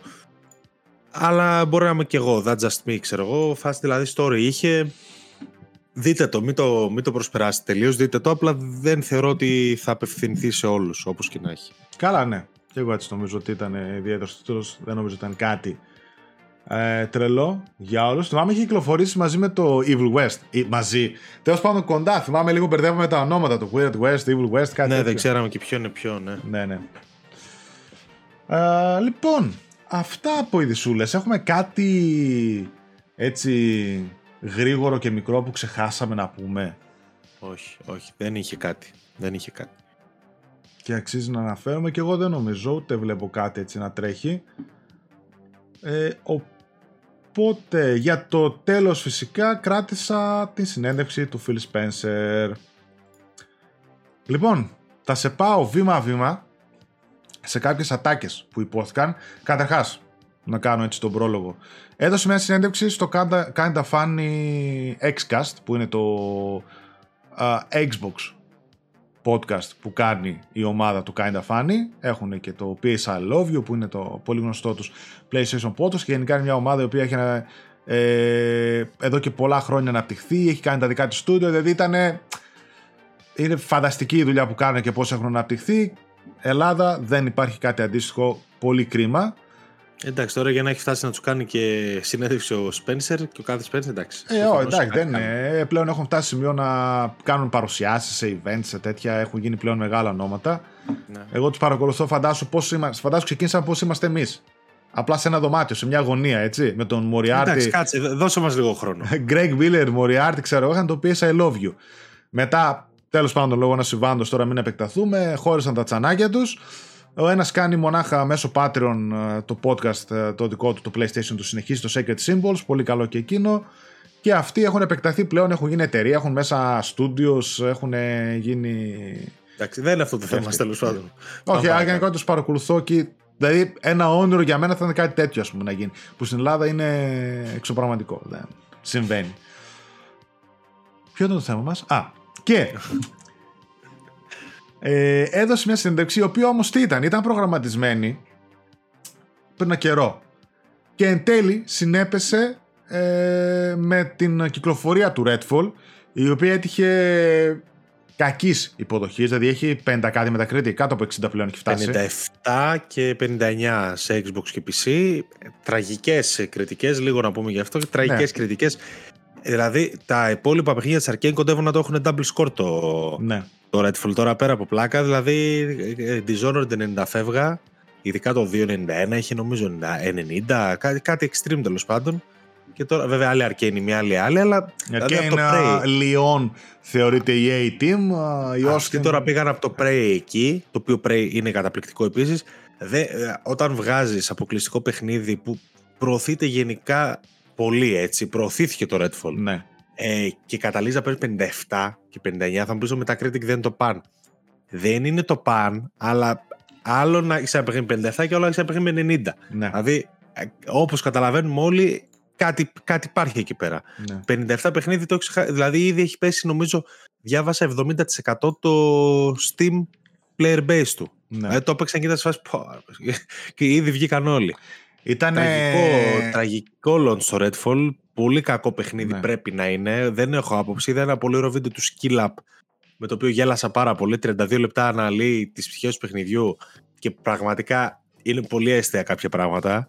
Ε, π.χ. τα σοβαρά boss του παιχνιδιού τα οποία ανεβαίνει σε ένα αυτοκίνητο και δεν μπορούν να σε φτάσουν και απλά κάθεσαι και τους κάτι. Πα, πα, πα, τελειώνεις. Τα παρουσιάζει πάρα πολύ ωραία. Όπως και να έχει μεγάλη αποτυχία για το Xbox και για την Bethesda και για την Arcane φυσικά, προφανώς, developers παιχνιδιού είναι. Αυτό. Τώρα εντάξει, όντως ήταν προγραμματισμένη η συνέντευξη, αλλά κατέληξε να είναι σαν απολογία για, για το φιάσκο. Ναι, συνέπεσε... Γιατί, γιατί είναι φιάσκο; Ε, αυτό, ε, βασικά ποιο ήταν το θέμα, ότι το Redfall είναι όχι ένα μέτριο παιχνίδι που έβγαλε και είχε ένα 65-70 μετακρίτη και να πεις: OK, μια χαρά, λίγο εδώ, λίγο εκεί προβλήματα, το ευχαριστηθεί ο κόσμος. Ήταν κακό σε όλου του τομείς που σε κάνει να ρωτιέσαι πώς αυτό το παιχνίδι βγήκε και μέχρι πριν από λίγο καιρό το μόνο πρόβλημά μας ήταν το αν θα έχει 60 FPS ή όχι. Μιλάμε τραγική αερή. Ναι. Σε ποιο, ποιος έδωσε το OK και αν η Microsoft η ίδια είχε εικόνα του πώς είναι το παιχνίδι πριν το κυκλοφορήσει. Ναι. Γιατί ε, θεωρώ ότι ένα παιχνίδι που περνάει και από την Bethesda και από τη Microsoft και βγαίνει σε αυτή την κατάσταση, είναι λες και δεν το κοίταξε κανένας. Είναι λες και του είπαν: Εντάξει, έτοιμο, έλα, φέρτο. Ναι. Ετοίμασε, Άλεξ, το άρθρο. Ναι, έλα, ανέβασε το. Δεν σου κάνω αρχισυνταξία, ανέβασε το. Αλλά δεν λειτουργεί έτσι το. Υπάρχει ένα θέμα αυτό με την Bethesda και, την, και το Xbox. Έχουν επιλέξει, από την αρχή το είχαν πει αυτό, η Bethesda να λειτουργεί λίγο αυτόνομα. Κάτι αντίστοιχα, ας πούμε, που έχει κάνει το PlayStation με την Bungie ότι εσείς είστε μια άλλη ξεχωριστή οντότητα. Ναι, μεν ότι βγάζετε είναι κάτω από το δικό μας brand και αποφασίζουμε αποκλειστικότητα ή whatever, αλλά στην ουσία παίρνετε εσείς αποφάσεις κτλ. Ο ίδιος ο Phil Spencer βγήκε και είπε ότι εγώ το παίρνω πάνω μου. Δική μου υπηρετότητα, καλά αυτός όλα πάνω του τα παίρνει. Ότι ήταν σε ανάπτυξη το παιχνίδι. Το είδαμε αρκετά αργά, προχωρημένο δηλαδή στην ανάπτυξή του. Βέβαια, τι προχωρημένο ήταν και βγήκε σαν να είναι σε beta, δεν μπορώ να το καταλάβω, δεν μπορέσαμε να τους βοηθήσουμε τόσο πολύ, κάπως έτσι το δικαιολόγησε, ενώ π.χ. λέμε το Starfield, που το πετύχαμε με την εξαγορά μας πολύ νωρίς, τους βοηθήσαμε, έχουν πέσει πάνω και ένα στούντιο τέλος πάντων, όχι στούντιο, μια ομάδα τους Technological Advancement Group, κάπως έτσι πως το είπε, για να τους βοηθήσουν στα τεχνολογικά, γιατί ξέρουμε όλοι ότι η Bethesda βγάζει παιχνιδάρες, αλλά το λασάρισμά τους είναι πάντα με προβλήματα, να το πω έτσι απλά. Ε, ενώ λέει την Bethesda, ε, όταν λέει ακόμα και όταν προέκυψε το 60 FPS, θα έπρεπε λέει το παιχνίδι να είχε βγει το Σεπτέμβρη. Α πούμε, να το είχαν πάρει τότε απόφαση το 60, να έρθει η Coalition, να έρθει κανένα άλλο στούντιο που έχει μέσα Unreal Legend ε, τεχνικούς χρόνια και ξέρουν πολύ καλά, να τους βοηθήσουμε τότε από το Σεπτέμβριο για να βγει τώρα το 60. Όταν εμείς όπου είδαμε ότι είναι πρόβλημα κτλ., τώρα λέει το πότε θα πάει.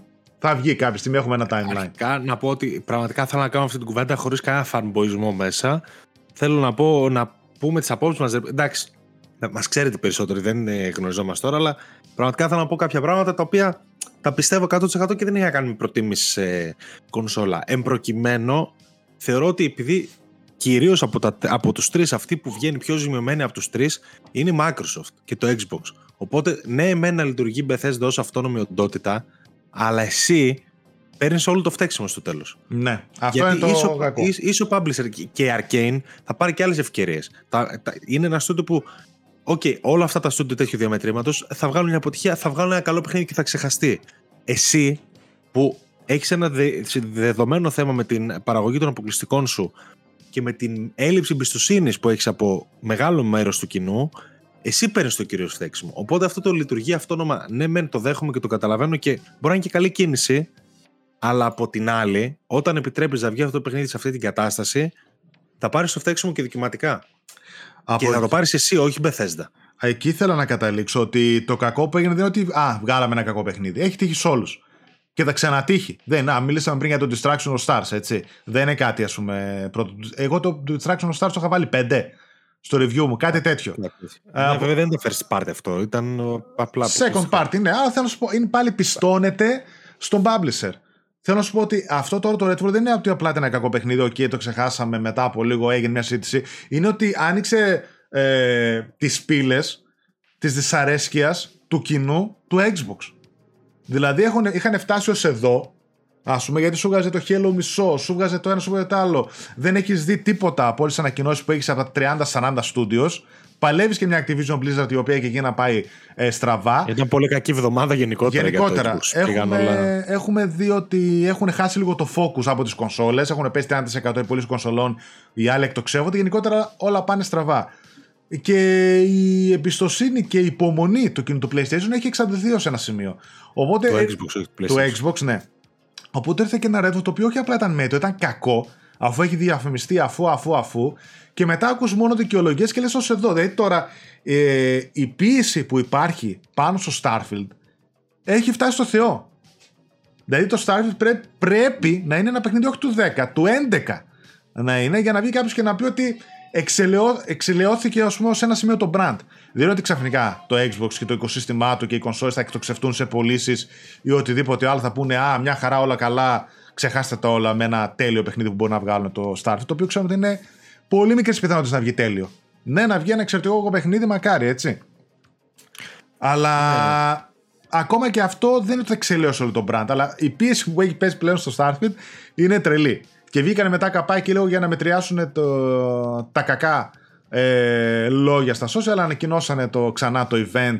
Είπαν ότι θα δούμε εκπλήξεις, νέα παιχνίδια και προφανώς gameplay από τα ίδια ανακοινωμένα. Μετά θα κάνουν deep dive στο Starfield και τα λοιπά. Μα το Redfall ήταν και οριακά ήταν στα όρια του false advertising. Δηλαδή το έδειχναν στο 60 FPS, δεν είχε 60 FPS κονσόλες, το έδειχναν μέσω PC. Ναι. Έδειχναν κάτι εντυπωσιακά cinematics cinematics παιχνίδι δεν έχει. Mm. Έχει κάτι κινούμενε εικόνες. Δηλαδή έδειχναν άλλο παιχνίδι και ο κόσμος πήρε άλλο παιχνίδι. Και απλά είναι αστείο γιατί το Redfall βγήκε και ανέδειξε ξαφνικά ενοχλούν τους πάντες τα πάντα. Ας πούμε, όλοι μιλάνε ότι το Game Pass φέτος δεν βάζει πολύ καλά παιχνίδια. Δηλαδή έχει πολύ μικρότερη παραγωγή από ό,τι είχε τα προηγούμενα χρόνια. Ότι ας πούμε τώρα το Μάιο δεν έβαλε κάτι, τον Απρίλιο δεν έβαλε κάτι. Δηλαδή ανέδειξε προβλήματα τα οποία δεν ξέρω αν υφίστανται ή δεν υφίστανται. Δηλαδή άλλος μπορεί να πει ότι όντως το Game Pass έχει πέσει, άλλος να πει ότι δεν με καλύπτει απόλυτα. Αλλά ανέδειξε προβλήματα σε κάθε τομέα. Ναι. Δηλαδή έσκασε το Redfall σαν μπαμ και άρχισαν να λένε όλοι για την παραγωγή των παιχνιδιών, για την παραγωγή του Game Pass. Ότι πού είναι το Hellblade, πού είναι το Avowed. Δημιούργησε 500 προβλήματα ταυτόχρονα αυτό το launch. Και είναι φοβερό έτσι. Πάντα έτσι γίνεται και στα καλά και στα κακά. Όταν κάποιος είναι στα πολύ καλά του, όλα φαίνονται εξαιρετικά. Α, και εκείνο, α, και εκείνο, άντε τι καλά, ακόμα και κάτι μικρό που μπορεί να κάνεις. Στα κακά, το Living Canadian ήταν, ας πούμε, αντί αυτό το μήνα τι έβαλε, έβαλε το Riverlock και το άλλο το Fox uh, Benedict. Το Benedict Fox. Τα οποία είναι παιχνίδια του 50 και το 60 στο Metacritic και εκείνα. Βγαίνει και το Redfall και εκείνα ε, κάτω από 60 και ξεκινάνε όλα μαζί μετά. Και τι έβαλε τους προηγούμενους μήνες και πού είναι κάθε τρίμηνο, τετράμινο που θα βάζατε AAA. Τίποτα. Τέλος πάντων, ας πάμε λίγο στη συνέντευξη. Ναι. Αυτός ξεκίνησε ο Phil Spencer με. Ε, αναγνώρισε βέβαια ότι ήταν μια πολύ κακή εβδομάδα και γενικότερα περίοδος για το Xbox. Ε, φάνηκε αρκετά ε, στεναχωρημένος ε, ως και ητοπαθής σε πολλά σημεία στη συνέντευξή του. Είπε και ο ίδιος ότι είναι έτσι κράμπι και δεν είναι ευχάριστος τύπος ε, ε, αυτή την περίοδο. Ξεκίνησε με κάποια πραγματάκια τα οποία έχουν βάση δεν τα λέω εκτός πραγματικότητας, αλλά σε κάποια σημεία θεωρώ ότι πήγε να δικαιολογήσει τα δικαιολόγητα, λίγο ξέφυγε, κάτι τέτοιο. Για να σε πάω λίγο στα points της συνέντευξης. Ένα που είπε λέει ότι εμείς σαν Xbox έχουμε ένα διαφορετικό όραμα. Θέλουμε το Xbox λέει να είναι κάτι που οι άνθρωποι ε, αγοράζουν λέει στην κονσόλα μας ότι οι άνθρωποι λέει, που αγοράζουν την κονσόλα μας να νιώθουν ότι είναι μέλος και αν ε, παίζουν σε PC, σε cloud κτλ. να νιώθουν ότι είναι μέλη του οικοσυστήματός μας. Δηλαδή λένε αυτό το οποίο είναι ξεκάθαρη η γράμμη της Microsoft εδώ πέρα και, εδώ και χρόνια από εποχής τέλη Xbox One ότι εμείς αυτό που πλασάρουμε είναι το οικοσύστημά μας στην ουσία η πλατφόρμα μας είναι το Game Pass και απλά η κονσόλα είναι κάτι πάνω στο οποίο τρέχει το Game Pass μαζί με PC, μαζί με cloud κτλ. Θέλουμε δηλαδή να έχουμε εισρωή μελών και όχι τόσο να μετράμε τις κονσόλες που πουλάμε ή τα μέλη μας δεξιά-αριστερά. Αυτό, ok ρε παιδί μου, είναι πραγματικότητα, αυτή είναι η τακτική του Xbox, το έχουμε πει, πρέπει έτσι κοιτάνε λίγο να διαφοροποιηθούν και από τον ανταγωνισμό. Οπότε στην ουσία λέει αυτό το γνωστό που ξέρουμε ότι κοιτάνε αλλού και όχι απλά πωλήσει κονσολών. Εντάξει, πάμε, θα πάμε λίγο στα πιο τέτοια. Γιατί λέει δεν, δεν συγκεκριμένα λέει ότι το business, η δουλειά μας ας πούμε είναι, ε, η δουλειά μας λέει δεν είναι να ξεπεράσουμε στις πωλήσεις κονσολών τη Sony και την Nintendo. Δεν υπάρχει λέει μία λύση ή μια νίκη για εμάς σε αυτό το τομέα. Και ξέρω λέει ότι θα αψέ, θα στεναχωρήσω πολλούς. Θα αρεστήσει πολλούς. Ναι, θα αρεστήσω, θα στεναχωρήσω πολλούς εκεί πέρα έξω, αλλά αυτή είναι η αλήθεια. Και το θέμα είναι ότι αν είσαι στην τρίτη θέση στην αγορά των κοσολών και οι δύο πρώτοι παίχτες είναι τόσο δυνατοί,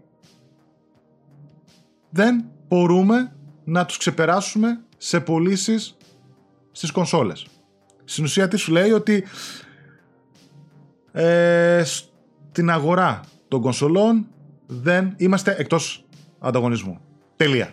Το ξέρουμε, το αναγνωρίζουμε, το ξέρετε κι εσείς, δεν θέλετε να το πάρετε χαμπάρι, τέλος πάντων αναφερόμενοι στην κοινότητα του Xbox, δυστυχώς δεν μπορούμε κονσόλα προς κονσόλα, ό,τι και αν κάνουμε, να χτυπήσουμε τη Sony και την Nintendo σε κάτι που κάνουν πολύ καλά ή που κάνουν τόσο καλά αρχικά η κοινότητα το Xbox φαίνεται να έχει τελείως διαφορετική προσανατολισμό από αυτά ναι. που λέει. Δηλαδή, αν πάρουμε δεδομένα τα τι διαβάζουμε στο Ιντερνετ από άτομα που είναι φίλοι του Xbox, όσο και εμείς του PlayStation ίσως και περισσότερο, ε, δεν έχουν την ίδια άποψη με τον Spencer. Αυτό είναι το θέμα. Ότι εγώ βλέπω ότι αυτοί περιμένουν άλλα πράγματα και άλλα δίνει ο Spencer. Δηλαδή, κανένας δεν είπε ότι γιατί να μην είναι το Xbox πρώτο.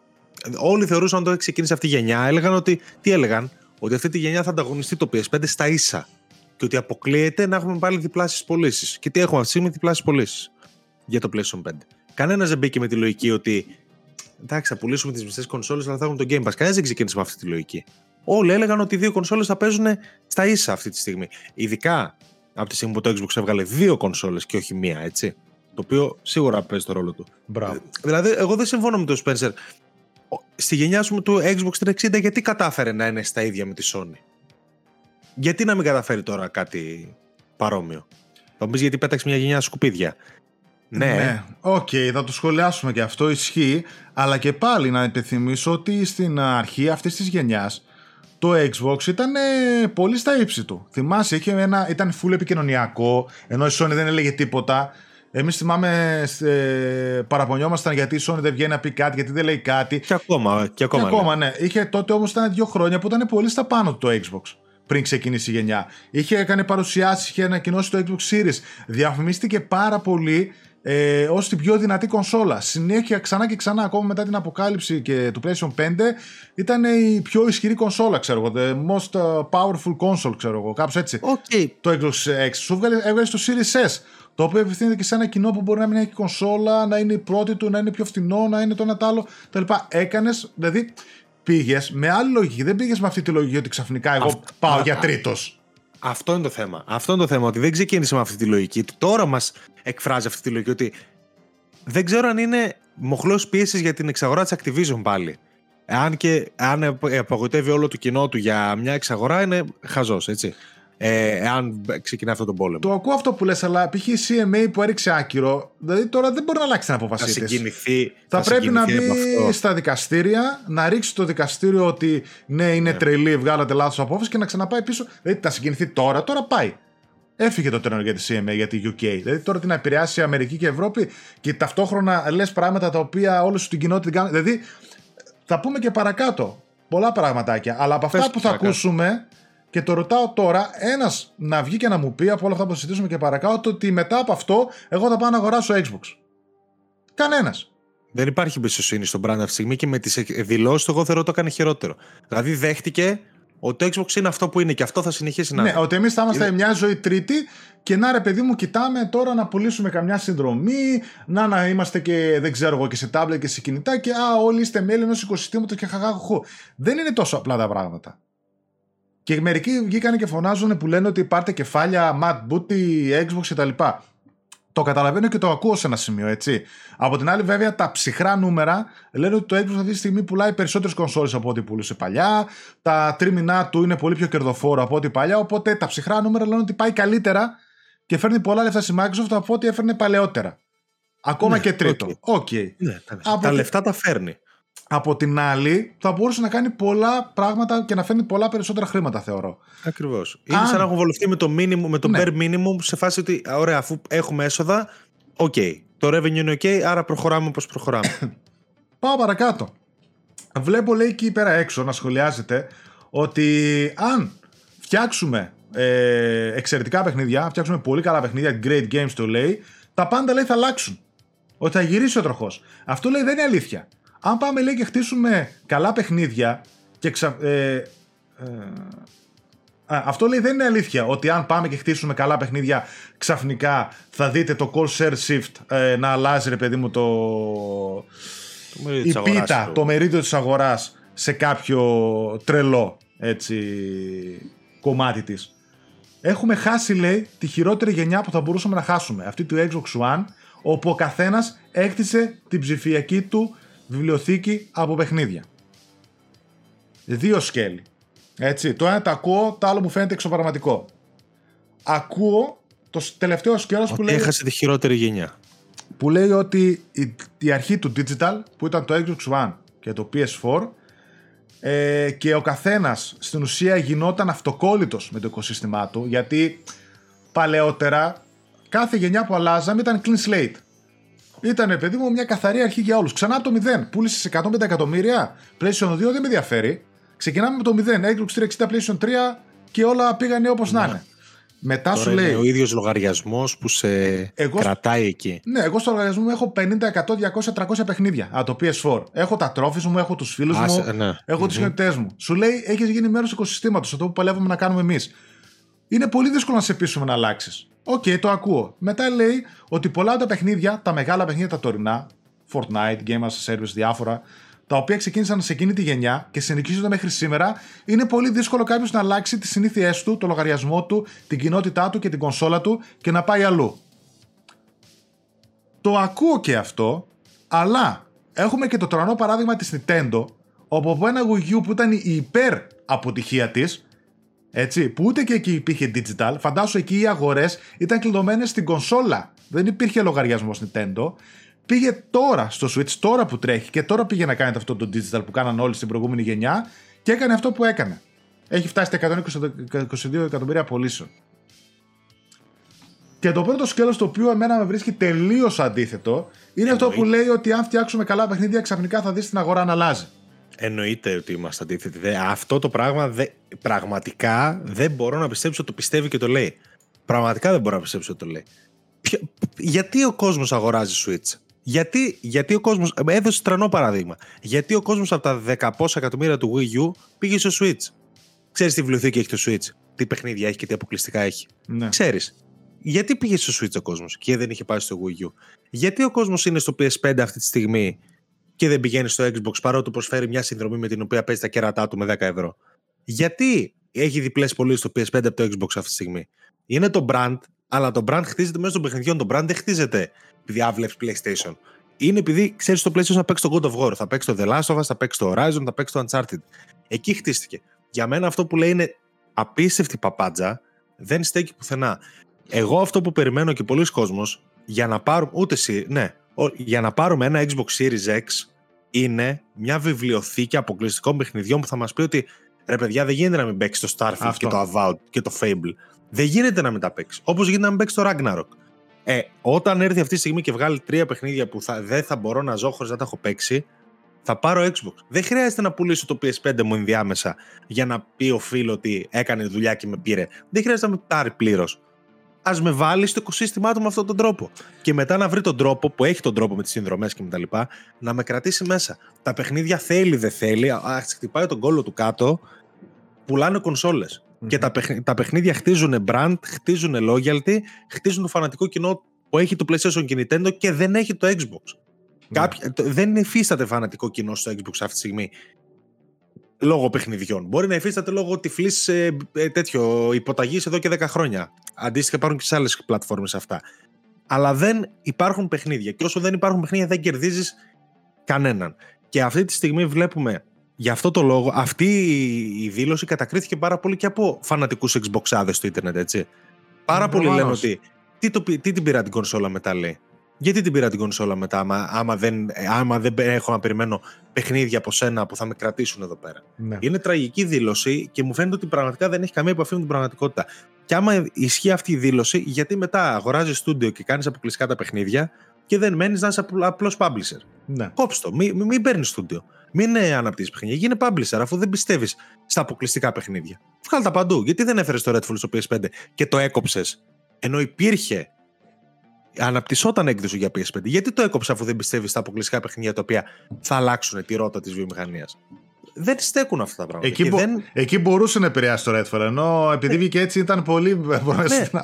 Ακριβώς εκεί μπορούσε να επηρεάσει το Redfall και να χαλάσει. Γιατί αφού δεν πιστεύεις στα αποκλειστικά το κράτησες αποκλειστικό και δεν το έβγαλες παντού; Αφού δεν μπορεί να αλλάξει τη ρότα. Όχι, δεν γίνεται έτσι. Άμα είναι έτσι, βγάλε και το Starfield στο PS5. Ε... Τι το θες αποκλειστικό μετά; Κοίτα, καλή διαφοροποίηση του προϊόντος έτσι. Είναι συνηθισμένη τακτική στο marketing, δεν μπορείς να χτυπήσεις τον άλλον, πάω να τον χτυπήσω με άλλους τρόπους. OK, okay, το ακούσαμε, έχει πάρει τα εύσημα με Microsoft σε πολλούς τομείς αυτό, με τις υπηρεσίες, με το ένα με το άλλο. OK. Okay. Αλλά αυτό που λέγεται τα παιχνίδια, δηλαδή ο gamer τι παίζει; Παίζει υπηρεσία. Ο gamer παίζει το cloud ή ανοίγει την τηλεόραση του ναι. και κάθεται κοιτάει το μενού. Παίζει... Αλλά κάποιοι το κάνουν αυτό γιατί. Εντάξει, παίζει τα παιχνίδια. Χωρίς αυτά δεν υπάρχει το loyalty όπως και εσείς. Δεν υπάρχει ο αγοραστής, δεν υπάρχει αυτός που θα ταυτιστεί με το brand. Ο σημαντικότερος ε, όρος του marketing είναι το brand loyalty. Δηλαδή να ταυτιστεί κάποιος με το brand και αυτός μετά από μόνος του να σε προμοτάρει, χωρίς να ξοδέψεις ευρώ εσύ σε διαφημίσεις, να σε προμοτάρει σε άλλους 10. Δηλαδή, όπως κάνουμε εμείς τώρα, που έχουμε ταυτιστεί με ένα brand, έχουμε βγάλει ένα podcast και μας ακούνε 2, 3, 5 χιλιάρικα άτομα, ε, αυτό που κάνουμε χωρίς να ξοδέψει ευρώ η Sony είναι το μεγαλύτερο της επίτευγμα. Κατάλαβες; Παρόλο που το Xbox έχει περισσότερα, νομίζω, πάρα πολλά, πάρα, πολλά, πάρα πολύ διάσημα και πάρα πολύ δυνατά podcast και λοιπά τέτοια, έτσι, στην κοινότητά του. Ε, το θεωρώ εκτός πραγματικότητας αυτό για τα παιχνίδια. Ε, δηλαδή, αν δεν... Το μόνο που στο σημείο που το ακούνε, δηλαδή στο, δηλαδή στο βραχυχρόνιο σου λέει ότι ακόμα και να βγάλω, είπε κάποια στιγμή, ακόμα και να βγει το Starfield και να είναι παιχνίδι του 11, δεν είναι ότι κάποιος λέει θα πάει να πουλήσει την άλλη μέρα το PS5 και θα πάρει το Xbox. Ναι, το καταλαβαίνω. Δεν είναι, ότι, δεν είναι ότι με ένα παιχνίδι θα γίνει αυτό, έτσι.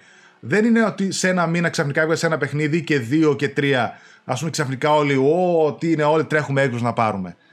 Αυτό θα γίνει χτίζοντας τόσα χρόνια που λέμε ότι τι κάνεις τόσα χρόνια, όλο αυτό το πράγμα. Το οποίο θα έπρεπε σε ένα σημείο να έχει χτιστεί. Ξέρεις ότι το παιχνίδια της Nintendo και τα παιχνίδια του PlayStation, αυτό που σου δίνουν είναι το πρώτο που σε ρωτάνε. Παιχνίδι του PlayStation είναι ποιότητα. Θα το στο μυαλό.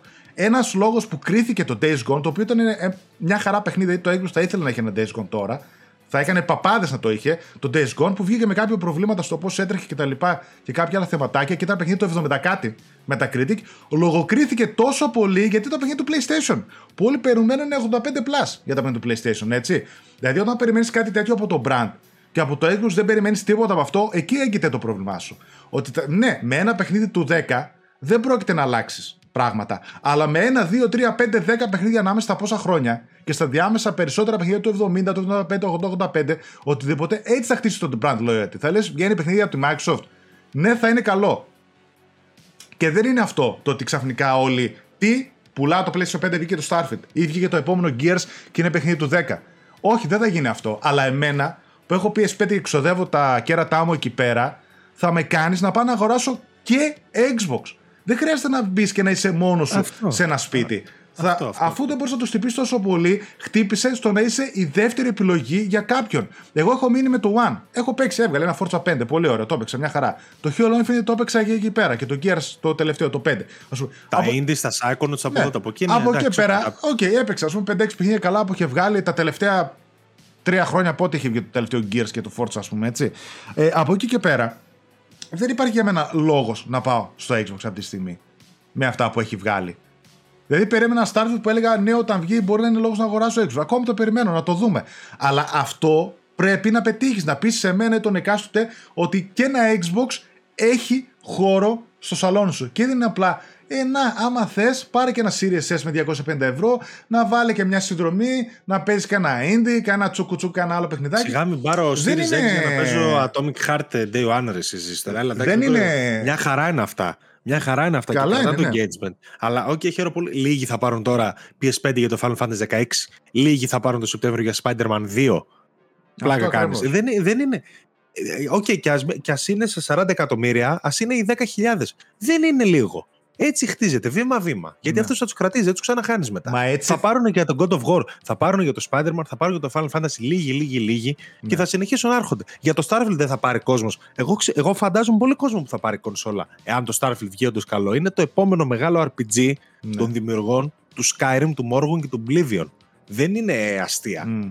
Θα πάρει κόσμος κονσόλα Xbox Series X για το Starfield. Ε, ναι. Άμα, το, Αλλά άμα γίνει αυτό και γλυκαθούν, μετά σου λέει: Άμα το κάνουμε αυτό 10 φορές, τώρα ας πούμε, θα ήμασταν διπλάσιες πουλή που λέω λόγο. Μα, μα δεν στέκει αυτό το πράγμα. Αυτό που λες, παίζουμε παιχνίδια, έχουμε κονσόλα για παιχνίδια. PS5 πήραμε τυφλά day one, χωρίς να ξέρουμε τι θα βγάλει. Ναι. Γιατί, Γιατί ξέρεις. θες να παίξεις το επόμενο Death Stranding, το επόμενο Spider-Man, το επόμενο The Last of Us, το επόμενο Horizon. Ξέρεις ότι αυτά τα πράγματα θα τα παίξεις αργά ή γρήγορα. Έχεις πράγματα να περιμένεις. Το Xbox αυτή τη στιγμή περιμένουμε παιχνίδια από το 19-20 που τα έχει ανακοινώσει, τα οποία δεν έχουμε ιδέα καν πώς είναι. Δεν ξέρεις τι είναι το Avowed στην πράξη, έτσι, ή το Fable ή όλα αυτά. Τα έχει ανακοινώσει, τα έχει αφήσει. δι- Αυτά τα παιχνίδια, αν βγουν και από τα πέντε παιχνίδια, τα τρία είναι δεκάρια ή εννιάρια ή οτιδήποτε, εγώ θα πάρω Xbox. Μα εγώ δεν- θα πάρω. Μα δεν χρειάζεται να είναι καν 10 παιχνίδια. Δηλαδή, εγώ π.χ. το- θα σου πω, το Spider-Man 2 δεν περιμένω να είναι παιχνίδι του 10. Ένα παιχνίδι του 9, αν είναι, αρκεί για να πουλήσει 30 εκατομμύρια μόνο του και 10 εκατομμύρια κονσόλες μόνο του. Πραγματικά. Και το Spider-Man το πρώτο που βγήκε, όπως και το αρχικό και το Miles Morales, δεν είναι παιχνίδια του 10. Είναι open world παιχνίδια Όχι, του 8,5 εντάξει, του είναι 9. πολύ αξιόλογα βέβαια. είναι αξιόλογα. Ναι. είναι έτσι. παιχνίδια του 8,5 του 9, αν θυμάμαι εγώ είχα βάλει το Spider-Man κάπου εκεί. Το οποίο όμως πέρασε εξαιρετικά μαζί τους. Έχουν τον brand name από πίσω, την ποιότητά τους, τη διασκέδασή τους, το, το και η περίοδο κτλ. Όλα τα υπόλοιπα τα κάνει εξαιρετικά. Δεν χρειάζεται να βγάζει παιχνίδια του 10, το οποίο είναι πανδύσκολο πράγμα. Έτσι. Αλλά αν έχεις επενδύσει τα IP σου, το Forza το κρατάει. Οκ, δεν μπορώ να πω. Αλλά έβγαλες το Halo. Το οποίο θα έπρεπε να ήταν το επόμενο, όχι bump, το επόμενο big bang που θα σου κάνει reset όλη τη γενιά. 10 χρόνια θα στηριζόταν και 10 χρόνια θα ήταν νούμερο ένα. Το και το βγάζεις- παράτησαν το άφησε να πεθάνει. Το βγάζεις έτσι. Δηλαδή το επόμενο Gears, ας πούμε, πώς θα βγει. Κάποια άλλα IPs που έχεις ε, ιστορικά που βλέπεις ότι ειδικά η Nintendo έχει ξεζουμίσει σε κάθε γενιά μόνο το ιστορικά της IP. Ναι, έχει το brand name, αλλά βάζει μέσα και καινούριους κόσμους, καινούριους μηχανισμούς. Κάτι κάνει. Εσύ τι έκανες, ας πούμε, μέχρι τώρα; Η Sony το ίδιο. Βλέπεις ότι σου ξεζουμίζει και εκείνη τα παλιά σου IP. Αλλά ταυτόχρονα τα, τα ανανεώνει. God of War Reboot. Έτσι. The Last of Us τελείως διαφορετικό το Part 2 με το 1. Θα δούμε τώρα τα υπόλοιπα. Α, βγήκε το Horizon, ξανά καινούργιο IP. Μαζί με τα υπόλοιπα που ήταν στο PlayStation 4, έβγαλε και καινούργιο IP. Ghost of Tsushima, Horizon, ξέρω εγώ το ένα τ' άλλο. Τα, τα καινούργια. εσύ- Πού είναι αυτά για σένα; Αναλωνόμαστε πάρα πολύ στο συζητάμε για εξαγορές, για FPS, για τέτοια αυτές τις βλακίες όλες. Που, OK, είναι ωραία για κουβέντα, αλλά εν τέλει τι θέλουμε, παιχνίδια. Παιχνίδια. Θέλουμε παιχνίδια, παίζουμε παιχνίδια, δεν παίζουμε αέρα κουπανιστό. Αυτό που πάει να εξαγοράσει μεταξύ άλλων από την Activision Blizzard η Microsoft είναι παιχνίδια με legacy. Ναι, ναι, εντάξει. παιχνίδια, δηλαδή το στυλ το Call of Duty, το WoW, το Diablo κτλ.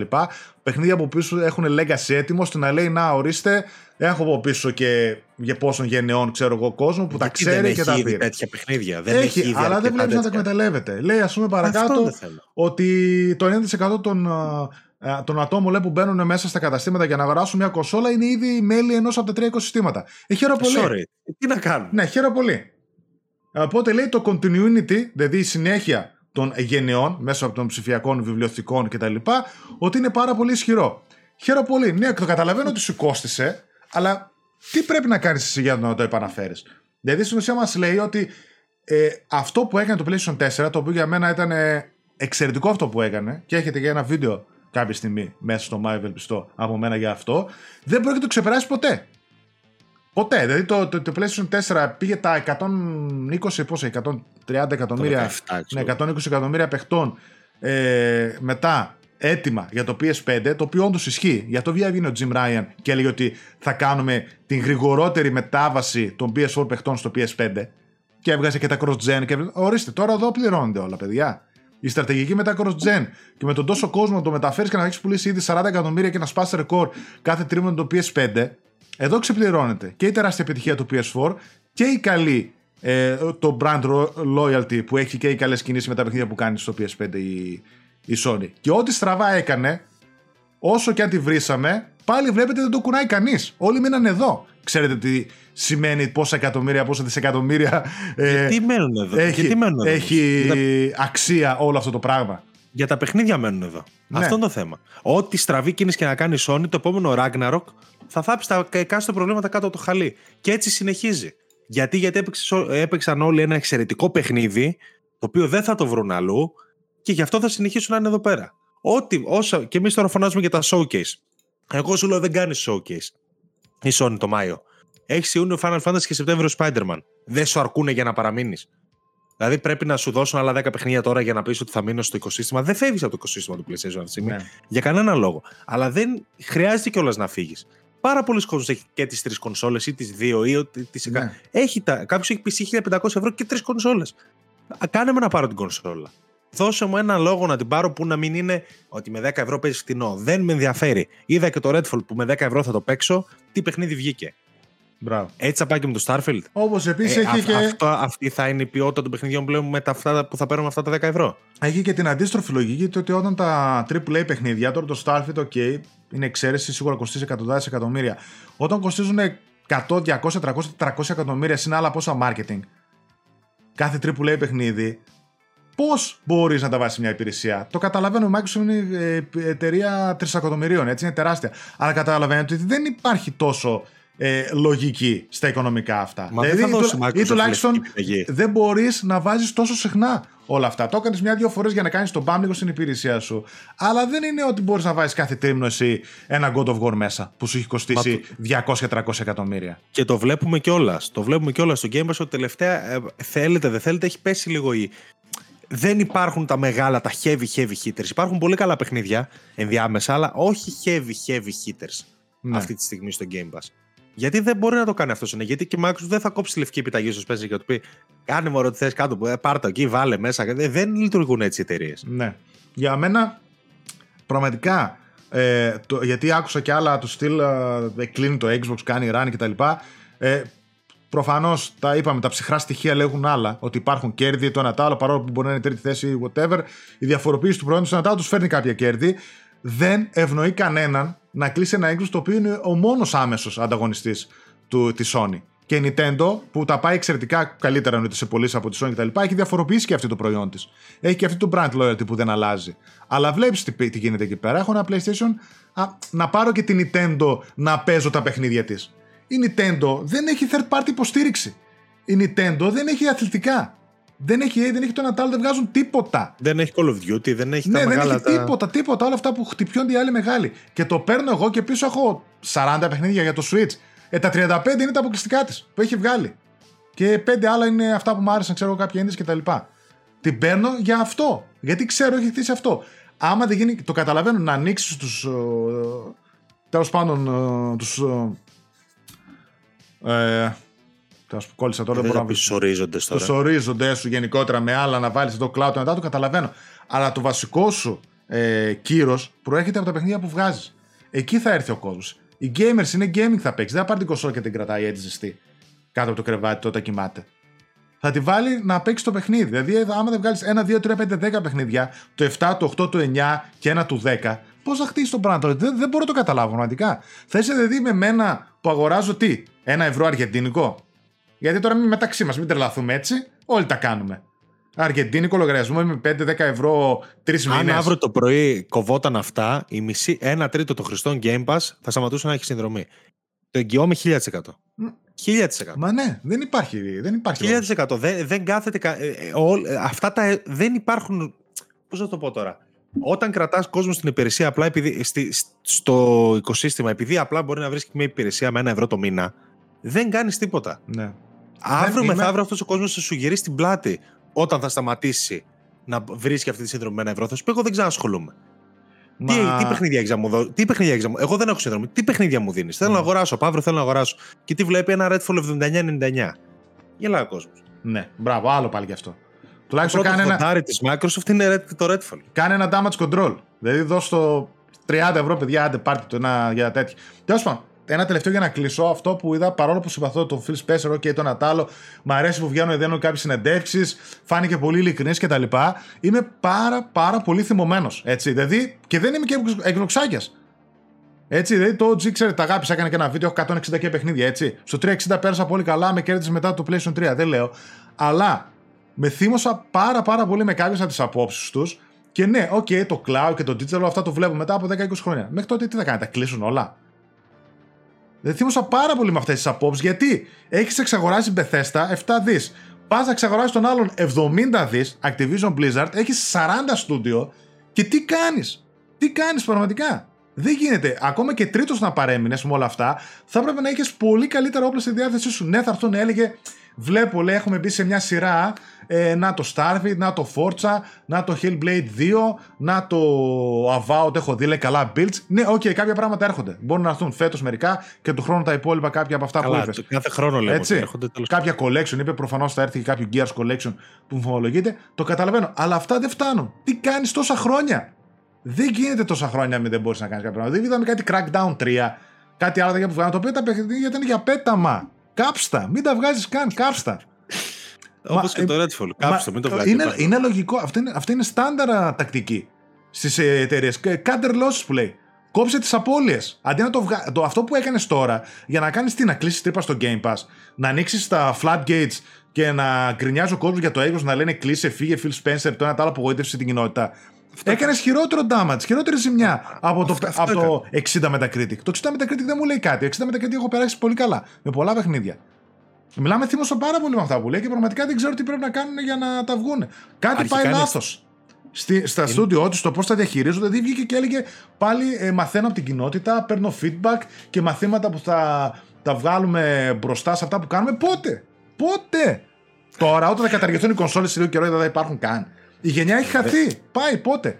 Να βγάλεις τι; Θα βγάλεις. σαν να πετάει ναι. λευκό γάντι και σε αυτή τη γενιά και να περιμένει την επόμενη για να, για να βγάλει ουσιαστικά αποτελέσματα. Και είναι φοβερά αστείο να βλέπεις τέτοια ητοπάθεια από έναν άνθρωπο από πίσω έχει τη Microsoft. Μπράβο. Τη ναι. Microsoft, έτσι. Έχεις τη Microsoft από πίσω, έχεις αυτά που έχεις σου έχει δώσει λεφτά να, έχεις, να αγοράσεις τα πάντα. Ό,τι θες τα αγοράζει αυτή τη στιγμή. Άσχετα που πάει να της κόψει η επιτροπή κτλ. Ό,τι θες τα αγοράζει 70 εκατομμύρια δις, εξαγοράζει το gaming έχει όλη αυτή την εμπιστοσύνη, τη λευκή πιταγή και μου κάθεσαι και μου κλέσει ότι είσαι τρίτος και από εδώ και από εκεί. Γιατί να είσαι τρίτος και γιατί να βολευτείς με αυτό και γιατί να είσαι OK με το να είσαι τρίτος. Αυτό είναι το θέμα. Strive for, for, for greatness. Πήγαινε παραπέρα. Μπορεί κάποια στιγμή να βγεις δεύτερος. Μπορεί να παραμείνεις τρίτος, αλλά πάλεψε το αυτό το. Ε, θα είμαι τρίτος και θα πουλάω συνδρομές. Δεν ταιριάζει σε μια εταιρεία που από πίσω έχει τη Microsoft ως ε, μητρική εταιρεία. Συμφωνώ. Δεν, ταιριά, δεν γίνεται. Όταν η Microsoft μπορεί να εξαγοράσει αύριο το πρωί τη Sony, θεωρητικά, δεν νοείται να νιώθεις ότι θα είσαι για πάντα τρίτος. Προσπάθησε το, πάλεψε το και αν δεν βγει, δεν βγήκε. Και αν δεν μπορεί ο Σπένσερ να βάλει σειρά αυτά τα 40 στούντιο και να βγάλουν παιχνίδια, όντως ας αναλάβει έναν άλλο ρόλο. Α αναλάβει ρόλο Και να βάλει κάποιον άνθρωπο που θα τους βάλει σειρά και θα τους βαράει με το καμτσίκι και θα τους πει βγάλετε παιχνίδι. Ναι. Δεν γίνεται τώρα 40 στούντιο να μπορούν να βγάλουν ένα παιχνίδι στο Αυτή η ηττοπάθεια, OK, okay, την ειλικρίνεια την αναγνωρίζω. Αλλά αυτή η ναι, ηττοπάθεια και το ένα ότι εντάξει, ως εκεί φτάνουν τα πόδια μας, καλά είναι και αυτό. Ενώ που πίσω έχεις τη Microsoft, που έχω δει συνέντευξη που ήταν ε, τρία κεφάλια της Microsoft, έτσι, εξαιρετική από το IGN πριν από χρόνια, όπου λέγανε εποχές 360 εκτυπώνανε ε, τέτοια χαρτονομίσματα για τέτοια, γράφανε πάνω ένα εκατομμύριο και είχαν χαρτονομίσματα του εκατομμυρίου δολαρίων και είμαστε σε ένα τραπέζι, λέει και τα μοιράζαμε. Πάρτε στι 10 για να βγάλετε εκείνο. Πάρτε στι 10 για το επόμενο Gears. Και πάρτε εκείνο για να ξεγαρώσουμε εκείνο. Δηλαδή τώρα κάνα χαβαλέ. Με τέτοια πράγματα. Και μου βγαίνεις τώρα και μου λες: Ένα, αυτά μπορούμε, αυτά κάνουμε, παιδιά. Να όποιος θέλει, λίγο από εδώ, λίγο από εκεί, και κάτι να γίνει. Δηλαδή, κάτσε. Το καταλαβαίνω. Κάνει λίγο damage control, το καταλαβαίνω. Αλλά όχι αυτό. Δηλαδή, αυτός που σου ακούει και αγόρασε Xbox, πώς νιώθει; Και έχει μόνο το Xbox. Και είναι έτσι μες σταυρωμένα τα χέρια. Αντί να βγει και να πει ότι. Δηλαδή τώρα, άμα γίνει αύριο μεθαύριο ένα PlayStation Showcase και βγουν και δείξουν για τα επόμενα δύο χρόνια 5-10 παιχνιδάρες, τι θα γίνει; Τι θα κάνει ο άλλος; Πλερέζα; Ή θα μου βάζει banner στο Facebook ο Fox OpenCritic 60 Metacritic 50. Δηλαδή, τι, τι, τα, τι θα κάνουμε μετά; Κατάλαβες; Game Pass. Ναι, εντάξει. OK, okay, ωραίες οι συνδρομητικές και όλα αυτά. Πολύ καλό αυτό που κάνει η Microsoft και πολύς κόσμος παίζει φτηνά παιχνίδια κτλ. Αλλά τέλος, και... έπιασε τα βάνη. Ε, τελειώνει το παραμύθι πλέον αυτό. Ναι, ναι. Και, τε, ε, και τελευταίο, Αφήγημα, τελευταίο αυτό που λέω και κλείνουμε, πάμε now playing, είναι ότι θυμώνω πάρα πολύ γιατί δεν πρέπει και δεν θέλω η Sony να μείνει μόνη της. Πολλά καλά πράγματα, παιδιά, που είδαμε τα έχει κάνει ο ανταγωνισμός. Είδαμε PS Plus συνδρομές τώρα καινούργιες. Είδαμε το PS Plus το αρχικό να βελτιώνεται πάρα πολύ. Όλα αυτά μόνο, το, μόνο το Game Pass. Το Now, ε, το τα, streaming. Τα, ναι, παιχνίδια, όλα αυτά τα κάνει ο ανταγωνισμός. Οτιδήποτε έκανε το κάνει ο ανταγωνισμός. Και τώρα όσο η Sony βλέπει να παίζει μόνη της και δεν μπορεί να την αγγίξει κανείς, ε, προφανώς και δεν θα ζοριστεί να κάνει κάποια πράγματα και να ανταγωνιστεί. Γιατί να κάνει showcase αυτό το μήνα η Sony, αφού η Microsoft πήγε μόνη της και βγάλει τα μάτια της, ας πούμε. Ναι. Σου λέει, εγώ δεν κάνω τίποτα. Γαράζω, δεν, δεν με ενδιαφέρει. Δηλαδή τώρα αυτοί κάθονται και σου λέει εντάξει, είμαστε μια χαρά, δεν χρειάζεται να κάνουμε κάτι, πουλάμε μόνοι μας. Ανεβάσαμε 50 ευρώ την κονσόλα, έσπασε record πουλήσεων. Κατάλαβες. Πήγαμε 80 ευρώ τα παιχνίδια, πουλάμε τα κέρατά μας. Το κάνανε όλοι 80. Πουλάμε 10 εκατομμύρια σε ενάμιση μήνα, ξέρω εγώ. Κατάλαβες. Δηλαδή κάτσε κάπου δεν. Είδαμε λίγο πριν λέγαμε για το δεκάριο του Spider και καταλήξαμε σε Ε, ναι, OK, okay, αντικαταναλωτική κίνηση, ας πάμε παρακάτω. Κατάλαβες. Δεν κάθεται να ασχοληθεί κανένας με όλα αυτά. Βέβαια και η Microsoft τα ξεκίνησε αλλιώς και εκείνη τώρα κατέληξε αλλιώς. Είπαμε, είχε πολύ hype στην αρχή της γενιάς και το έχω σε όλο αυτό. Δηλαδή, πραγματικά πρέπει να προσπαθήσεις για να χάσεις το τόσο πολύ hype και το τόσο πολύ θετικό κλίμα που είχε από πίσω της Microsoft σε αυτή τη γενιά. Είχε φοβερό θετικό κλίμα. Όλοι λέγαμε ότι αυτή, αυτή, τη στιγμή θα γίνει μακελιό, ότι θα μπαίνουν ναι. στο ring και θα παίζουν μπουνιές. Δεν γίνεται, δεν γίνεται, δεν, δεν μπορώ να καταλάβω. Τίποτα δεν το διορθώσει, παιδιά. Και, και, και το Hellblade, ας πούμε, να βγει μετά και παιχνίδι του 10 να είναι, δεν πρόκειται να αλλάξει κάτι. Το Hellblade τι θα είναι, ένας walking simulator θα είναι. Εκεί πέρα όπως είδατε. Ναι, εγώ σου λέω ότι είναι καλό. Πότε θα βγει και. Πο, πο, δηλαδή θα βγει. Σε πόσα, αυτά τα παιχνίδια μας υπόσχονται σε πόσα χρόνια θα βγουν, σε δύο. Τελείωσε. Τότε θα είναι 60 εκατομμύρια το PS5. Mm. Δεν το, δεν το ακουμπάς. Και θα χάσεις και συνδρομητές Game Pass αργά. Τώρα με αυτό που έγινε θα χάσεις συνδρομητές στο Game Pass θα χάσει, θα πέσει η συνδρομή. Ναι. Που είναι το μόνο που κρατάει το Xbox αυτή τη στιγμή. Υπάρχει τεράστια απογοήτευση από τον κόσμο. Και άσε εμένα που δεν με νοιάζει το Xbox σε αυτή τη φάση καθόλου. Υπάρχει τεράστια απογοήτευση από πολύ πιστούς φίλους ε, του brand Xbox. Βέβαια. Δεν είναι, πρέπει να κρατήσεις την ποιότητά σου ψηλά. Πρέπει με αυτό να σε διαστεί ο gamer μαζί σου για να αποκτήσεις το κοινό σου, να αποκτήσεις το οικοσύστημά σου, να αποκτήσεις το brand loyalty. Δεν γίνεται.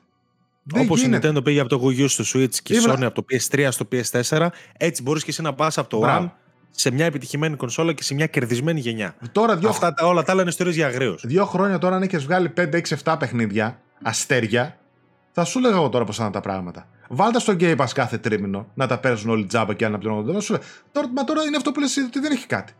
Έλεγαν, ε, ε, ε, γιατί να μπω στο Game Pass, εντάξει, δεν μου λέει κάτι ας πούμε τα παιχνίδια τους. Εντάξει, βγήκε, βγήκε το High Fire Πολύ ωραίο παιχνίδι. Θα πάρω κονσόλα για να παίξω το High Fire Rush 5 ώρες. Τι λέτε, παιδιά. Εκείνο, εκείνο όμως το πιστώθηκε η Microsoft ότι έβγαλε καλό παιχνίδι. Εδώ το, το Redfall δεν ήταν. Εδώ πάνε να πιστωθούν τον Deathloop και τον Ghostwire Tokyo που ήταν ναι, και ένα ναι. χρόνο που κλειστικά στο PS5 ρεσί. Και ξαφνικά το Redfall δεν φταίει η Microsoft. Για όλα τα άλλα, Psychonauts 2 το έχουν 90 Metacritic, το έχουν τέτοιο καμάρι. Ναι, Τι σχέση έχεις με το Psychonauts 2. Δεν έχεις καμία σχέση, ούτε καν είσαι που το έβγαλες. Ε, βλέπω εδώ πέρα τελευταίο πούμε, που έλεγε. Βρήκαν παλιά το 2006 μια ανάρτηση από το Phil Spencer έλεγε Crackdown 3 is still in the works. Latest build looked good. Και βγήκε, ξέρω πατά. Σαν το Avowed που έλεγε latest build looked good, ξέρω εγώ. Και από τότε είχε αρχίσει. Με αυτό είναι. Έχεις, άμα χάσεις την εμπιστοσύνη, τελείως. Πώς θα σου δώσει άλλο 5-6 εκατοστάρια. Πολύ συμπαθή, πολύ επικοινωνιακός, πολύ ειλικρινή και και και, αλλά παιδιά δεν, δεν λειτουργεί αυτό το πράγμα. Είναι, είναι στίβος, είναι αγώνας. Δεν λειτουργεί αυτό το. Εμείς δεν μπορούμε τόσα, μπορούμε τόσα κάνουμε. Δεν γίνεται. Ναι. Και θα σου... Α, το κλείσε μετά, κάνεις έτσι. Και θα βγει τώρα το. Και, είναι ναι. και θα βγει τώρα το Zelda με τεχνικό τομέα δύο γενιές πίσω στα 20 FPS και θα πουλήσει 30 εκατομμύρια. Και καλά θα κάνει. Και καλά θα και κάνει. Καλά θα κάνει. Γιατί, δεν, γιατί είναι άλλη τακτική. Άλλα τα όλα αυτά που είπαμε. Τέλος πάντων. Είδα και το Redfall με τη τεχνικό τομέα. Βγήκε που είναι AAA στην ε, καλύτερη κονσόλα του κόσμου. Ναι. Χειρότερα θα, Πολύ καλύτερα θα τρέχει το Zelda. Πλάκα κάνεις. Το ξέρεις ότι σε πολλά AAA και ειδικά και στη Sony, να συγκρίνουμε λίγο, έχει γίνει πάγια τακτική ε, να είναι συμβατά, να είναι καταρχάς 60 fps mode, μη σου πω και τρίτο balance mode, με VRR συν 120 fps κάποια που παίρνουν update και στο Xbox τα αποκλειστικά παίζει, π.χ. και ray tracing που βάζουν, ας πούμε, παίζει ray tracing, δεν ξέρω αν έχει κανένα. Έτσι, το βία... Forza πώς το έχει. Να, μπορεί να έχει το Forza, ναι, ίσως το τέλειπα. Ε, αλλιώς π.χ. 120 fps update, VRR και τα λοιπά, μη σου πω και εκείνα μόνο το Forza παίζει να τα έχει. Το Halo, ας πούμε, Ray Tracing νομίζω λέγανε θα βάλουν κάποια στιγμή, δεν ξέρω καν αν μπήκε. Ή κάτι δηλαδή, φαντάσου, δεν έχεις αποκλειστικά που να σου, προ... να σου δείξουν ρε παιδί μου πού είναι τα 12 teraflops ή πού είναι όλες αυτές τι τεχνολογίες. Η αιχμή της τεχνολογίας. Και έβαλα το Burning Shores που ήταν παιχνίδι που έτρεχε στο PlayStation 4. Έτσι, και λέω τι βλέπω ρε παιδί μου, τι είναι αυτό που και βλέπω; γελάνε για τα next... αυτό, είναι, αυτό είναι ότι γελάνε κάποιοι για τα next gen σύννεφα που δόθηκε ως δικαιολογία και πήγαν μετά και υπερασπιζόταν το Redfall, Ναι. το οποίο δεν, δεν- ούτε οριακά τρέχει. Εντάξει, Τέλος τίποτα ο καθένας. Δεν θα πάμε τώρα σε Clear. ακρατήσει. Ναι, ναι, Ας ας. πάμε παρακάτω. Τέλεια. Πάμε τι παιχνιδάκια παίξαμε, μωρέ. Πάμε.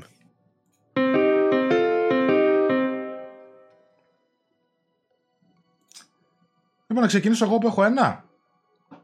Εάν δεν θες να μιλήσεις με spoilers, ξεκίνα, ναι. Μμμ, να μην κάνω μια, εισαγω... μια παρένθεση για το θέμα, ξέρω εγώ. Γι' αυτό καλό θα ήταν να αφήσουμε στο τέλος. Άντε, καλά, ναι, οκ. ναι, ναι, ναι, άντε, πες, πες. Ε, ωραία, λοιπόν, θα πω. Αρχικά οφείλω να πω κάποια πράγματα για το Star Wars Jedi Survivor, το οποίο δεν το έχω ολοκληρώσει. Έκανα και ένα, group στο, Fa- ένα post στο group στο Facebook, γιατί το παιχνίδι είναι ένα εξαιρετικό παιχνίδι μέχρι το σημείο που έχω φτάσει. Είμαι, νομίζω, μετά τα μισά, αλλά η απόδοση του είναι πολύ κακή. Είναι σαν να βγ- βιάστηκαν να το βγάλουν ε, και έχω πολλά θέματα. Εγώ δεν είμαι ψήρας γενικά. Από αυτά το έχετε καταλάβει την εκπομπή δεν είμαι ψήρας. Ούτε τον FPS, ούτε της απόδοσης, ούτε. Δεν με επηρεάζουν πολύ όταν το παιχνίδι είναι καλό. Αλλά το, το Jedi έχει θέματα, έχει πολύ βασικά θέματα. Έχει τεράστια frame drops. Ε, και πολύ συχνά. Έχει ένα, έχει ένα θέμα το οποίο είναι και αστείο ταυτόχρονα. Δηλαδή, από τη μία είναι αστείο, από την άλλη τραγικό. Όταν πάει να παίξει το cutscene, αν εσύ παίζει σε performance mode, το cutscene σου απενεργοποιεί το performance mode και παίζει στα 30. Και εσύ για να το δεις το cutscene στα 60 πρέπει να πατήσεις pause, να πας στο μενού, να βάλεις 60, πα- να ανεργοποιήσεις πάλι το performance και τότε παίζει στα 60 το cutscene. Δηλαδή πρέπει να κάνεις όλη αυτή τη διαδικασία, αλλιώς παίζει μόνο στα 30. Δεν ξέρω τι έχουν κάνει. Ε, το screen tearing που λένε είναι πολύ έντονο, η πτώση της ανάλυσης είναι πάρα πολύ έντονη, δηλαδή 1440p δεν κρατάει πάρα πολύ συχνά. Ε, έχει τεράστια τεχνικά θέματα. Δεν είναι unplayable. Δηλαδή, εγώ crashes δεν είχα, bugs δεν είχα. Μια χαρά μου τρέχει ε, από αυτή την άποψη. Αλλά είναι λίγο χάλι τεχνικά το παιχνίδι. Δυστυχώς. Και είναι ένα παιχνίδι που πήρε 87 με τα κρίτη και νομίζω ότι θα ήταν τουλάχιστον στο 92-93 αν δεν είχε αυτά τα προ- προβλήματα. Ναι. Τα οποία είναι κραυγαλαία. Κατά τα άλλα, το παιχνίδι έχει βελτιωθεί πολύ σε σχέση με το πρώτο. Έχει μια πιο όρημη γραφή και στους χαρακτήρες και στο σενάριο. Ε, το level design του πραγματικά είναι εκπληκτικό αυτή τη στιγμή. Έχω ακούσει πολύ Ε, καλά λόγια για το Jedi. Έχει βελτιωθεί από το πρώτο, πολλοί είχαν θέμα. Και επίσης έχει μπει και ένα fast travel το οποίο βοηθάει πάρα πολύ ανά σημεία. Πάλι έχει αυτή τη Metroidvania δομή όπου επιστρέφεις μετά, ανοίγεις shortcuts και τέτοια και μπορείς να πας. Αλλά λειτουργεί πολύ καλύτερα από το πρώτο. Ε, δηλαδή πλέον το έχουν κάνει το σύστημα, το έχουν πάρει και το έχουν κάνει.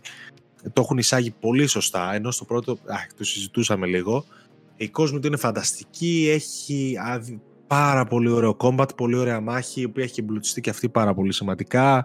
Ο κάλο χαρακτήρας έχει, αποστη- έχει αποκτήσει και άλλη υπόσταση. Οι κόσμοι του είναι πανέμορφοι. Προς το παρόν δεν έχουν αρκετή ποικιλομορφία, ε, αλλά ίσως δεν έχω δει αρκετούς γιατί τώρα είναι να πάω κάπου αλλού. Ήμουν αρκετή ώρα στους ίδιους κόσμους. Τα side quests έχουν πολύ μεγάλο ενδιαφέρον, είναι ευχάριστα, δίνουν lore.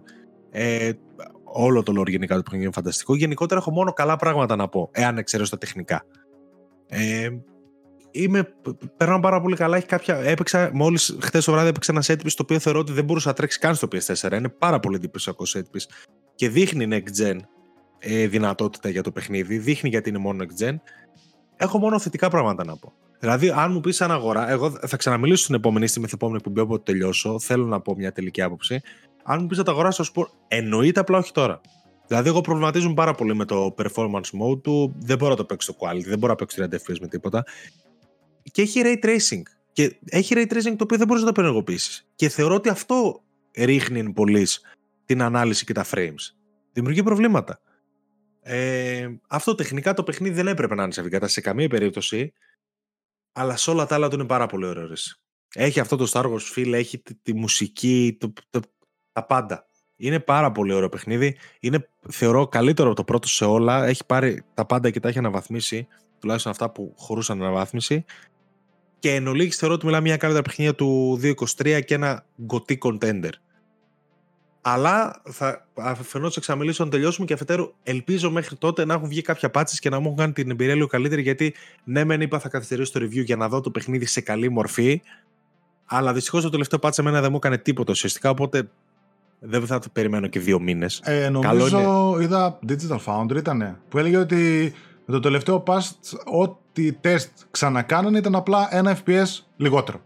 Δεν είναι. σε σχέση με το πρώτο. Ναι. Τα ίδια FPS, ε, τα, τα, τα ίδια προβλήματα έχω. Mm. Δυστυχώς.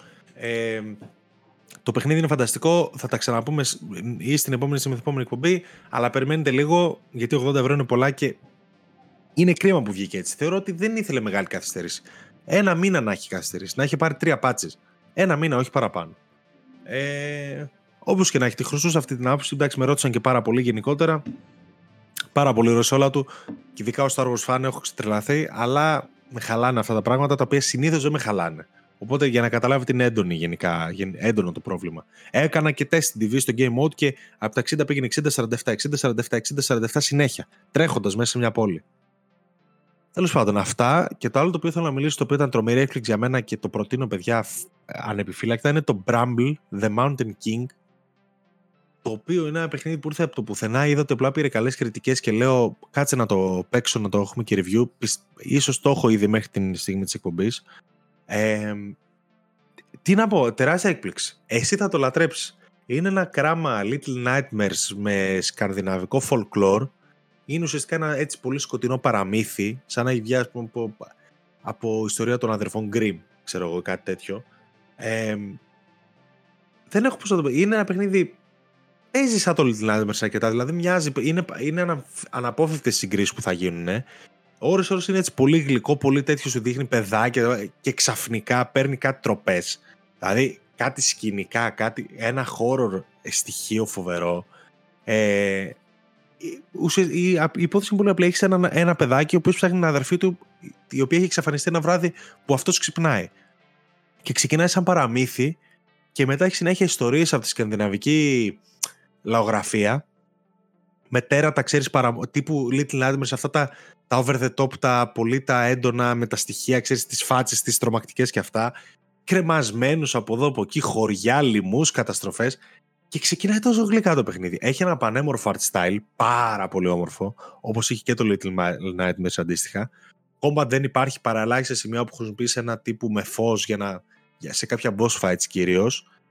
Το παιχνίδι είναι καταπληκτικό. Είναι, θεωρώ ότι όποιος έχει παίξει Little Nightmares αυτό θα το λατρέψει. Τα μόνα που το κρατάνε πίσω είναι η κάμερα, η οποία ένα σημεία δεν βοηθάει γενικότερα τη φάση και το gameplay του το οποίο είναι μέτριο, είναι πολύ μικρή παραγωγή και φαίνεται, αλλά οπτικά πανέμορφο, ατμόσφαιρα, soundtrack καταπληκτικά, ιστορία να την πιει στο ποτήρι, δηλαδή έχουν πάρει κάτι παραμύθια, έχει σημεία που τα διαβάζεις, σου λέει ποια παραμύθια παίζεις ουσιαστικά. Ε, το προτείνω παιδιά είναι επιφύλακτα. Αν είστε λάτρες Little Nightmares και τέτοια, Bramble the Mountain King δεν χάνεται. Θεωρώ ότι θα γίνει hit, δεν ξέρω αν θα γίνει τώρα άμεσα ή αν θα αργήσει, αλλά θεωρώ ότι θα γίνει hit και θα βρει το κοινό του. Το παίζετε πολύ άνετα. Για το εικαστικό, για την ιστορία, για την αφήγηση, για, για όλα. Εγώ ξετρελάθηκα με το παιχνίδι. Λίγο καλύτερη παραγωγή να ήταν από θέμα gameplay και χειρισμού. Θεωρώ ότι μέχρι το 9, ξέρω εγώ. Ε, πάρα πολύ ωραίο. Πάρα πολύ ωραίο. Και φοβερή, φοβερό κόνσεπτ, φοβερό κόνσεπτ, δηλαδή το πώς μπλέκουν αυτή τη λαογραφία με αυτό το εικαστικό εντυπωσιακό, εντυπωσιακό και τρομακτικό αρκετά ανά σημεία μπορώ να πω. Μου σηκώθηκε πολλές φορές η τρίχα, καταγχώθηκα. Παίξτε το. Bramble the Mountain King, να το ξαναπώ γιατί το όνομα είναι λίγο περίεργο. Ε, μεγάλη έκπληξη και διαβάστηκε το review στο site. Θα τα πω λίγο πιο αναλυτικά όσο Είχε από το τρέλερ πάντως που είχε πρωτοκυκλοφορήσει νομίζω είχε κερδίσει έτσι, αρκετά βλέμματα δεν με το εικαστικό του και με αυτό. Εγώ το είχα δει και social, ας πούμε, έτσι λίγο το πετύχαινε κάτι βιντεάκια, κάτι αυτά που το δείχνανε, φαινόταν ήδη, ας πούμε. Καλό, αλλά ξέρεις, πολλά από αυτά τα είδη έχουμε πει ότι προσπαθούν να κάνουν κάτι ιδιαίτερο στο εικαστικό τους και τα λοιπά και δεν έχουν να πούν κάτι παραπάνω και πέφτουν κενά. Αυτό φαίνεται ότι είναι ολοκληρωμένο, όπως λες από τι απόψει. Είναι οπότε... ολοκληρωμένο, έχει ιστορία, ατμόσφαιρα, έχει πολλά πράγματα και πολύ άξιο συνεχιστή σε πολλά εισαγωγικά. Δηλαδή, όποιος θέλει τζούρα Little Nightmares, το παίζει τον Bramble The Mountain King mm. πάρα πολύ εύκολα. Είναι, κινείται σε πολύ διαπρότυπα σε πολλά πράγματα. Αλλά διαφοροποιείται και αρκετά. Δηλαδή, έχει, εμπνε, έχει εμπνευστεί, σε καμία περίπτωση όμως δεν αντιγράφει. Αυτό. Πολύ ωραίο παιχνίδι. Ωραία. Εγώ αυτό που έχω να πω είναι το Burning Shores που έπαιξα. OK, okay, δεν έχω να πω και πάρα πολλά πράγματα. Ε, γύρω σε 7 ώρες είναι το main campaign, αν θυμάμαι καλά, μου πήρε. Με τα υπόλοιπα έχει κάποια sides και έχει διάφορες έτσι δραστηριότητες που μπορείτε να κάνετε. Ένα 15 ώρο το τρώτε, ας πούμε.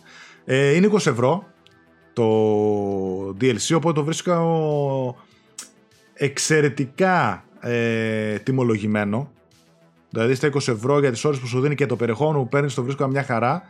Ε, λοιπόν, είναι ένα κομμάτι το οποίο θα μπορούσε βέβαια πολύ άνετα να είναι κομμάτι του αρχικού παιχνιδιού, του Forbidden West. Δηλαδή ε, ε, λέει μια ιστορία η οποία κολλάει πάρα πολύ στο σενάριο, γι' αυτό και είναι άμεσο expansion του, μετά τον τερματισμό του Forbidden West. Θα, θα έπρεπε να έχετε τερματίσει το Forbidden West για να σας ανοίξει το Burning Shores. Όπως σας ταξιδεύει στο Los Angeles, Εκεί πέρα δεν βλέπετε διάφορα landmarks εκεί, Hollywood Sign και διάφορα άλλα κτίρια, τα οποία έχουν γίνει έτσι διάφορα νησιά από τις πλημμύρες, από λάβα και ηφαίστεια έτσι που έχει εκεί πέρα η περιοχή και στην ουσία το παιχνίδι ε, επενδύει σε κάποια έτσι λίγο διαφορετικά πραγματάκια και νομίζω ότι στο μυαλό μου ήρθαν κάποια πραγματάκια τα οποία θα ήθελα να τα δω στο sequel. Το βλέπω δηλαδή αυτό σαν γέφυρα.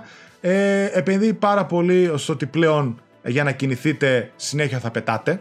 Αν δεν κάνετε fast travel. Δηλαδή, εγώ έκανα μια φορά fast travel. Δύο σε όλες τις ώρες μου. Πάντα επέλεγα να πετάω. Σου δίνει και ένα καινούριο mount, ένα καινούριο δεινόσαυρο τέλος πάντων. Δεν θυμάμαι τώρα πώς λέγεται.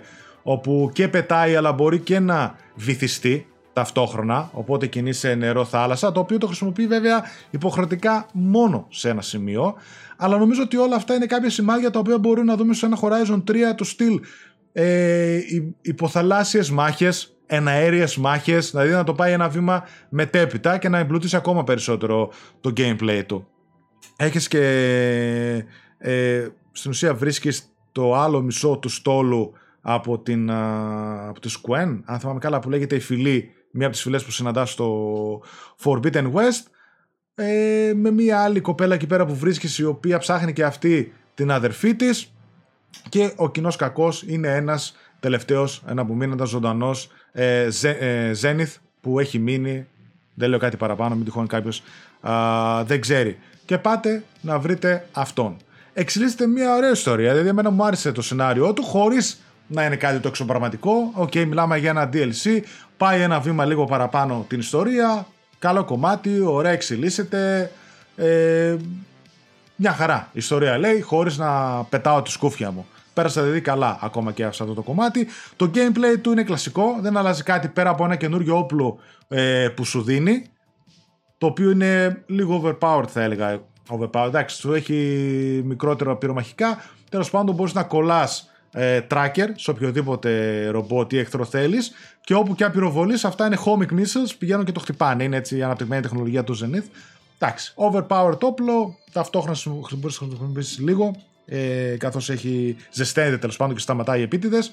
Ε, Ω εκεί. Η ιστορία του απλά καλή και φυσικά εννοείται στο τέλος αφήνει κάποια πραγματάκια τα οποία σου λέει θα τα δούμε στο 3 ή τέλος πάντων θα βοηθήσουν στην έναρξη ενός Horizon 3. Α, μετά, μου άρεσε πάρα πολύ η περιοχή που πας.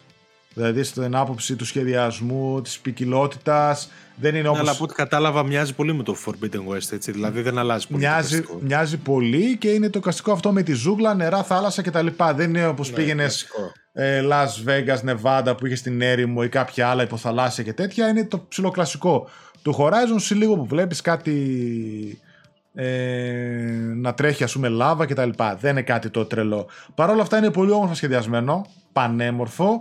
Ε, μ' άρεσε η τελευταία περιοχή που πας και είναι ένα σαν πάρκο, ε, θεματικό πάρκο με διάφορα ολογράμματα κτλ.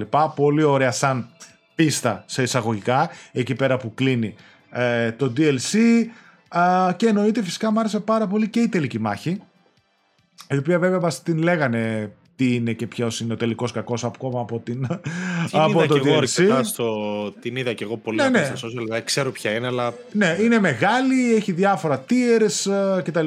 Εξελίσσεται, εντυπωσιακή, δύσκολη.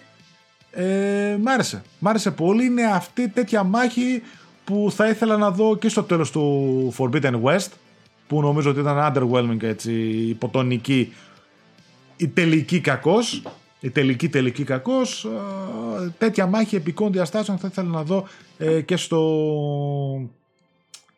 Horizon 3 και σε άλλα παιχνίδια τέλος πάντων που ίσως να μην γινόταν επειδή ήταν cross-gen εδώ πέρα ας πούμε ήταν αποκλειστικό αυτό μου άρεσε, πέρασα πολύ καλά. Θα ήθελα να δω κάποια πραγματάκια τα οποία πολύ πιθανόν τα περιμένουμε για το 3, δηλαδή ακόμα και στο τελικό κακό ή γενικότερα σε όλη τη διάρκεια του DLC.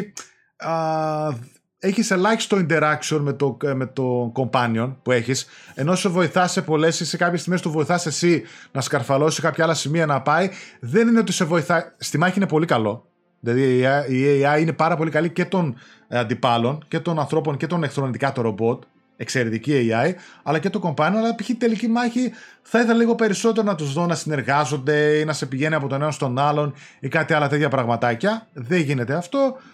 OK, okay, γενικά πέρασα πολύ καλά. Θεωρώ ότι επάξια είναι ένα DLC του 7,5-8 θα έλεγα.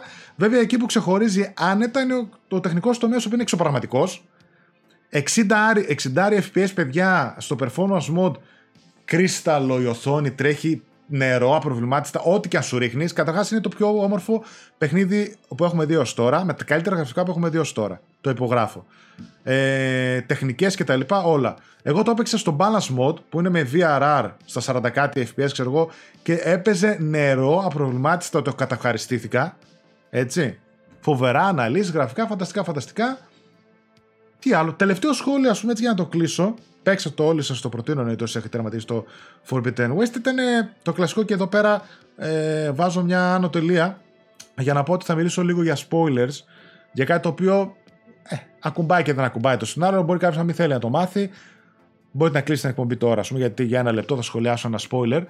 Uh, το οποίο το έφαγα εγώ φυσικά γιατί έγινε χαμός στα social media. Και εγώ το έφαγα. Ε, με ένα φιλί όπου δείχνει την Aloy να φυλάει τον companion που έχει την οποία δεν τη θυμάμαι την κοπελίτσα ε, πώς λέγεται. Και μάλιστα το έφαγα από ένα λογαριασμό του Xbox, από μία τέλος πάντων, η φανατική του Xbox, η οποία είχε διάφορα screenshots από παιχνίδια. Άντρας είναι αυτός, ορκίζομαι, αλλά πάμε παρακάτω. ναι. Άντρας κρύβεται. Που είχε, ξέρω εγώ, The Last of Us και άλλα παιχνίδια έτσι με ομοφιλοφιλικές σχέσεις μέσα και είχε και το φιλί της Aloy. Θα είμαι απόλυτα ειλικρινής σε αυτά που θα πω. Η πρώτη μου αντίθεση με το που το είδα ήταν αυτή. Του στείλει ξενέρα, όχι τόσο επειδή έφαγα το spoiler, δεν το θεωρούσα τόσο σημαντικό. Ε, γιατί; Γιατί μιλάμε για Horizon. Αν ήταν ένα spoiler π.χ. The Last of Us που μου έχει χτίσει διάφορα από πίσω, μπορεί να ξενέρα περισσότερο και θα ξενέρα περισσότερο. Τώρα εδώ σε τη φάση ότι δεν υπάρχει λόγος στο Horizon να ασχολούμαστε πάλι με τη σεξουαλικότητα του πρωταγωνιστή. Ό, και ακόμα και αν ήταν ε, straight, έτσι να το Ό,τι και αν ήταν. Ό,τι και αν ήταν. Και εξηγούμε. Η Aloy και στο Zero Dawn και σε αυτό δεν έχει δείξει. Είναι ο πιο asexual χαρακτήρας που θα μπορούσε να έχει το PlayStation. Ναι, ναι, ναι, δεν ναι. έχει δείξει το παραμικρό, ακόμα και σε κάτι στο, στην αρχή ήταν το Forbidden West. Και καλά, ένας αρχηγός της φυλής που σου την πέφτει λίγο και σου λέει: Έλα εδώ να σε κάνω εγώ δικιά μου, Βασίλη, κάτι τέτοια. Δεν έχει δείξει το παραμικρό η Aloy σε φλερτ είτε σε οτιδήποτε hot ή δεν ξέρω εγώ φλερτ ή οτιδήποτε αυτό, αυτό. σεξουαλικό μπορεί να έχει πάνω της. Σαν μοντέλο τρισδιάστατο είναι μια όμορφη κοπέλα, OK okay, κτλ. Ε, αλλά δεν έχει δείξει το παραμικρό. Ώστε να πεις ότι υπάρχει μια βάση στο να αναπτυχθεί. Αυτοί τώρα πήγανε να κάνουν κάτι του στυλ το left behind του Horizon, να το πω κάπως έτσι, να δώσουν λίγο ένα τέτοιο βάθος στο χαρακτήρα και αυτή την προοπτική λίγο να μπλέξουν μέσα και τη σεξουαλικότητά τη.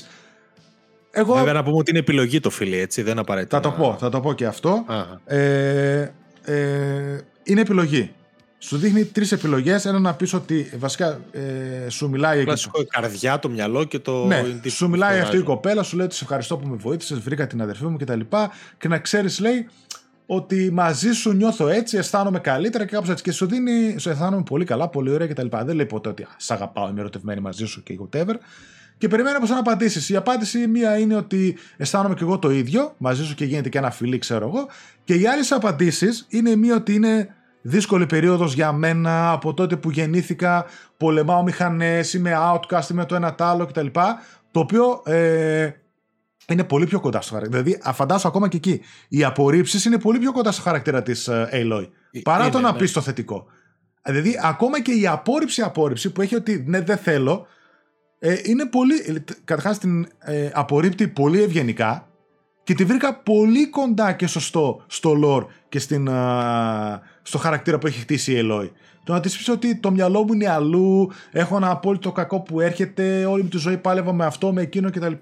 Δεν χωράνε κοντά μου άνθρωποι που τους αγαπάω, τους κάνω. Τους απορρίπτει πολύ καλά και η άλλη το δέχεται μια χαρά και λέει εντάξει, ελπίζω να ξανασυναντηθούμε παρακάτω. Δεν ξέρω να βρίσκεται, ας πούμε, στο Horizon 3.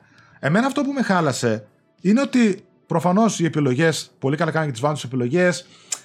Το ότι θέλουν να δώσουν αυτή τη πλευρά του χαρακτήρα, οκ, δεν μπορείς να πλησιάσεις ένα παιχνίδι π.χ. όπως The Last of Us που έχει πατήσει τόσο πολύ σε αυτή την πλευρά το Το χαρακτήρα θέμα του. είναι, χτίζεται ρε παιδί μου. Δηλαδή, μπορεί Εκεί. αυτό το όνομα του- υπάρχει, υφίσταται κάπου. Εκεί μέχρι να το- εμένα είναι το πρόβλημά μου. Ότι Και- γιατί και εγώ αυτό ένιωθα χωρίς να το έχω παίξει. Αυτό πιστεύω. αυτό για μένα είναι το πρόβλημά μου. Ότι δεν με πειράζει, κάνει ομοφυλόφιλη την Έλιο, το ένα τ' άλλο. Υπάρχει και λίγο στοιχείο στο lore, θα θυμηθώ να το πω αυτό. Αλλά εμένα αυτό που, με- που πραγματικά ε, ε, τέλος πάντων, μου έκανε κακή εντύπωση ήταν ότι δεν το κερδίζει όλο αυτό η Ελόη. Σε όλη τη διάρκεια του Burning Shores δεν υπάρχει καμία στιγμή που να φλερτάρουν ή έστω να την κοιτάει λίγο πλάγια ή λίγο κάπως σεξουαλικά. Είναι μια περιπέτεια που και οι δύο περνάνε δυσκολίες, αλληλοβοηθιούνται, ε, σώζουν ανθρώπους, σώζουν την αδερφή της κτλ. Και νιώθω ότι πραγματικά οι δυο τους γίνονται αδερφές. Δηλαδή υπάρχει αυτή του είδους η αγάπη ότι με βοηθάς, είμαστε αδερφές, θα έχεις από μένα την απόλυτη φιλία, θα είμαι μαζί σου κτλ. Και στο τέλος από το ποθένα σου βγαίνει ότι, Α, ξέρεις τι. Ε, Τέλος πάντων, να μην πω κάτι άλλο. Σε, σε αγαπάω, σε ερωτεύτηκα. Δηλαδή πάει από το, από το 0 στο 10 ξαφνικά. Ενώ θα μπορούσε να πει μια ιστορία ε, δύο γυναικών οι οποίες παραμένανε φίλες, σε παιδί μου. Αγαπηθήκανε σε αυτό το βαθμό, ενωθήκανε σε αυτό το βαθμό, βοηθηθήκανε και θα είμαστε φίλοι μια ζωή. Ό,τι χρειαστείς από μένα, την ψυχή μου πάρε. Και να τελειώσει εκεί. Και να πει ορίστε, ρε παιδί μου. Προμοτάραμε αυτό, είναι αυτό και τελεία. Μα Α- το πρόβλημα είναι αυτό που λες, δύο Α- παιχνίδια τώρα η Ελόη δεν έχει δείξει κανένα ενδιαφέρον για Ναι. τις ε, ανθρώπινες απολαύσεις. Η φάση είναι ε, είμαι ρομπότ και πάω να σώσω τον κόσμο. Μμ. Έτσι, και αυτό είναι και πρόβλημα που έχουμε με τα προηγούμενα παιχνίδια, ότι δεν έχει βάθος ο χαρακτήρας και ότι είναι λίγο για όλες, παιδί για όλες τις δουλειές. Ότι πάω να σώσω τον κόσμο και δεν κάνω τίποτα άλλο. Δεν έχω ανάπτυξη χαρακτήρα, δεν με ενδιαφέρουν οι φιλίες, τα από εδώ από εκεί. Τα ξεπερνάμε. Αυτό λέγαμε ότι Αυτό δεν το- δέχεται ούτε βοήθεια ούτε τον ένα ούτε τον άλλον. να σου Ναι, πει αυτό τέτοια, ότι, ναι. δεν, ναι, ότι δεν, ε, δεν δένεται συναισθηματικά. Δεν, αυτό ήταν το βασικό πρόβλημα που είχα εγώ τουλάχιστον και αρκετός κόσμος με τα προηγούμενα Horizon. Και τώρα, για, γι' αυτό σου λέω και εγώ θεωρώ ότι πάει να γίνει λίγο άγαρμπα το να τη προσδώσουν ένα βάθος. Και, ε, και απορώ αν στο 3 ε, ε, και επανεμφανιστεί η σεξουαλικότητά της και αν θα θεωρούμε δεδομένο ότι Ναι, πλέον η Ελό ενδιαφέρεται για γυναίκες. Που το πρόβλημα δεν είναι για ποιον ενδιαφέρεται. Μπορεί να ας γούσταρε και τα ρομπότ. Δεν είναι αυτό το πρόβλημα. Το θέμα είναι και για μένα να χτιστεί λίγο και να δοθεί. Ότι ξέρεις τι υπάρχει κάτι εκεί. Αυτό είναι δεν- straight, είναι gay, είναι τάδε, την ενδιαφέρει ο έρωτας, το σεξ, οτιδήποτε. Γιατί. είμαι άνθρωπος. Γιατί είναι άνθρωπος. Ναι, ναι, ναι, αυτό, αυτό, αυτό. ακριβώς. Μα δεν- Ενώ αυ- μέχρι τώρα η Ελόη δεν ήταν άνθρωπος, ήταν τίποτα. Ε, λευκή κόλλα χαρτί. Ναι, αυτό εμένα με χάλασε. Ότι δεν νιώθω ότι το κέρδισε η Ελόη όλο αυτό. Αυτό πιστεύω ότι δεν Κατάλαβες. το έχω παίξει. Εγώ την Aloy τη συμπαθώ. Ναι, θέλω το καλύτερο για αυτήν. Έτσι. Ναι, θέλω να βρει έναν άνθρωπο, να βρει μια γυναίκα που αγαπάει, να είναι μαζί της, να κάνει να κτλ. Α Είσαι το κάνει. μεγαλόψυχος. Ό,τι θέλει. Ναι, είναι συμπαθητική σαν χαρακτήρας. Μου αρέσει πολύ. Αλλά Ναι. να δω μια κλίμακα. Να δω ένα arc. Να χτίζεται ένα κάτι. Όχι τώρα ξαφνικά. Ε, οκ, είμαι ο. Δεν ξέρω εγώ τι. Ας πούμε. Και νιώθω... Δηλαδή, ένιωσα περισσότερο σεξουαλικές, ε, σεξουαλικές έτσι, σπινθήρες στο God of War μεταξύ του κράτους και της, ε, της Φρέγια. και της Φρέγια παρά εδώ. Εδώ πέρα τίποτα ρε εσύ. Δηλαδή ξαφνικά... Α πούμε, το, ας πούμε το Left Behind το κάνει φανταστικά αυτό το πράγμα. Ναι. Ε, για να αναλύσεις τη σεξουαλικότητα. Το κάνει φανταστικά. Ε, υπάρχουν οι νήξει, υπάρχουν οι κουβέντες, υπάρχουν πριν από αυτό. Δεν είναι να σώζουμε τον κόσμο. Περνάμε καλά μαζί γιατί κάτι υπάρχει εδώ. Κάτι, έχουμε μια σύνδεση. Δεν Ναι, κάνουμε ναι, δουλειά, σώζουμε τον κόσμο. Πάμε για δουλειά να σώσουμε τον κόσμο. Αυτό ακριβώς. Το, το πιστεύω και εγώ είμαι σίγουρος. Ναι. Είμαι σίγουρος, εντάξει, δεν είναι ότι θα σου διαλύσει την εμπειρία κάτι τέτοιο. Όχι, αλλά εντάξει. πρέπει να φερθούν λίγο σωστά στο χαρακτήρα και αν θέλουν επιτέλους να του προσδώσουν βάθος, να το κάνουν λίγο πιο κομψά. Και να μην είναι απαραίτητα βάθος εξαλικό, να είναι βάθος οποιοδήποτε χαρακτήρα. Γιατί εγώ σου λέω με την Ελέο έχω τεράστιο πρόβλημα. Παρότι την κατασυμπαθώ, θεωρώ ότι δεν έχουν αναπτύξει την ανθρώπινη πλευρά της καθόλου. Μα ακόμα και εδώ που δίνεται, σκέφτομαι ότι τερματίζει το DLC και στο τέλος αφήνει ένα του στυλ. Α, μου είπε η. Δεν θυμάμαι τέλο πάντων την κοπέλα όπως λέγεται. Μου είπε Α, να πάω να τη βρω εκεί που που συναντηθήκαμε. Δεν είσαι σε τέτοια φάση. Μπορεί να κλείσει την κονσόλα και να το ξαναπέξει. Και απλά πας εκεί και ξαφνικά στα κουτούρ σου λέει η άλλη Α, ναι, ναι, σου και εσύ. Δηλαδή και αυτό λέω ότι νιώ- τόσο απότομο ότι έγινε και τόσο αποκομμένο που μπορεί να ήταν και σκέψη τελευταία στιγμής που πραγματικά η επιλογή του να το απορρίψεις είναι πολύ πιο κοντά στο χαρακτήρα της Ελόη όσο ποτέ. Ναι. Στο lore έχει ένα πάτημα γιατί είδαμε στο Forbidden West ότι η... ξεχνάω ονόματα παιδιά πραγματικά συγγνώμη ότι η επιστήμονας έτσι που είναι στην ουσία η Ελόη κλόνος ήταν ομοφιλόφιλη και είχε με την Τίλντα σχέση. με τη Zenith, έτσι, που είχε αναπτυχθεί ναι. κτλ. Οπότε ναι. εκεί έχει ένα πάτημα το λόγο ότι αυτή από τη στιγμή που είναι καθηκόν και καθομοίωση εκείνης επιστήμονας, ότι χωρίς να είμαι ειδικός, δεν ξέρω, genetics, whatever κτλ. Ότι έχει μεταφερθεί και η σεξουαλικότητά της. Ε, δεν ε, είναι, καταρχάς είναι sci-fi έτσι κι αλλιώς. Οπότε δεν sci-fi, ναι. Οπότε έχει μεταφερθεί αυτούσια το καθηκόν και καθομοίωση εδώ. Οπότε και σεξουαλικός το μέσα έχει περιστεί και είναι εκεί. Έχει ένα πάτημα στο το καταλαβαίνω. Αλλά μιλάμε λίγο, δεν το χτίζει, δεν το κάνει κτλ. Μου φάνηκε τελείως έτσι off the record. Elizabeth. Elizabeth, μπράβο, ναι. Ναι, okay, αυτό βγάζει νόημα, ρε παιδί μου, αλλά εντάξει, OK. Okay, δεν... Βγάζει νόημα. Δεν είναι... Αλλά χτίστο λίγο παραπάνω, δηλαδή ακόμα και η Τίλντα που είδαμε, που είναι η τελική κακός στο Forbidden West και ήταν και αυτή, ας πούμε, είχε σχέση με την Elizabeth. Βλέπεις, το χτίζεις, σου κάνει ένα character arc, σου δείχνει ένα σου δείχνει λίγο γιατί η μία έγινε καλή, η άλλη έγινε καλή, έγινε κάτι. Δηλαδή κάτσε κάπου. Κατάλαβες. Τέλος πάντων, μπορεί να είμαι λάθος. Αν κάτι δεν θυμάμαι, δεν πρόσεξα εγώ, έχασα κτλ. Ούτε κάτι δεν προσπερνούσε ούτε τίποτα, να με διορθώσουν τα παιδιά. Θέλω να μου πούν τα σχόλια, παιδί μου, αλλά εγώ έτσι ένιωσα. Την άποψη μου γενικότερα, ας πούμε, την ξέρετε. Όπως και να ναι. Καλό DLC. Σαν DLC, σαν παιχνίδι είναι καλό. Ναι, ναι, ναι. ναι. Ε, αυτά από μένα. Ωραία. Και νομίζω ότι μπορούμε να κλείσουμε. Μπορούμε. Και μα έφτασε στο μάχη στην πλάτη. Έφτασε, έφτασε, ναι. Νομίζω ότι βγήκε και αρκετά μεγάλη εκπομπή. Έτσι, οπότε πες να είναι και από τις πιο μεγάλες. Αυτά, φιλάκια, παιδιά, τα λέμε. Τσάου, τσάου, bye bye.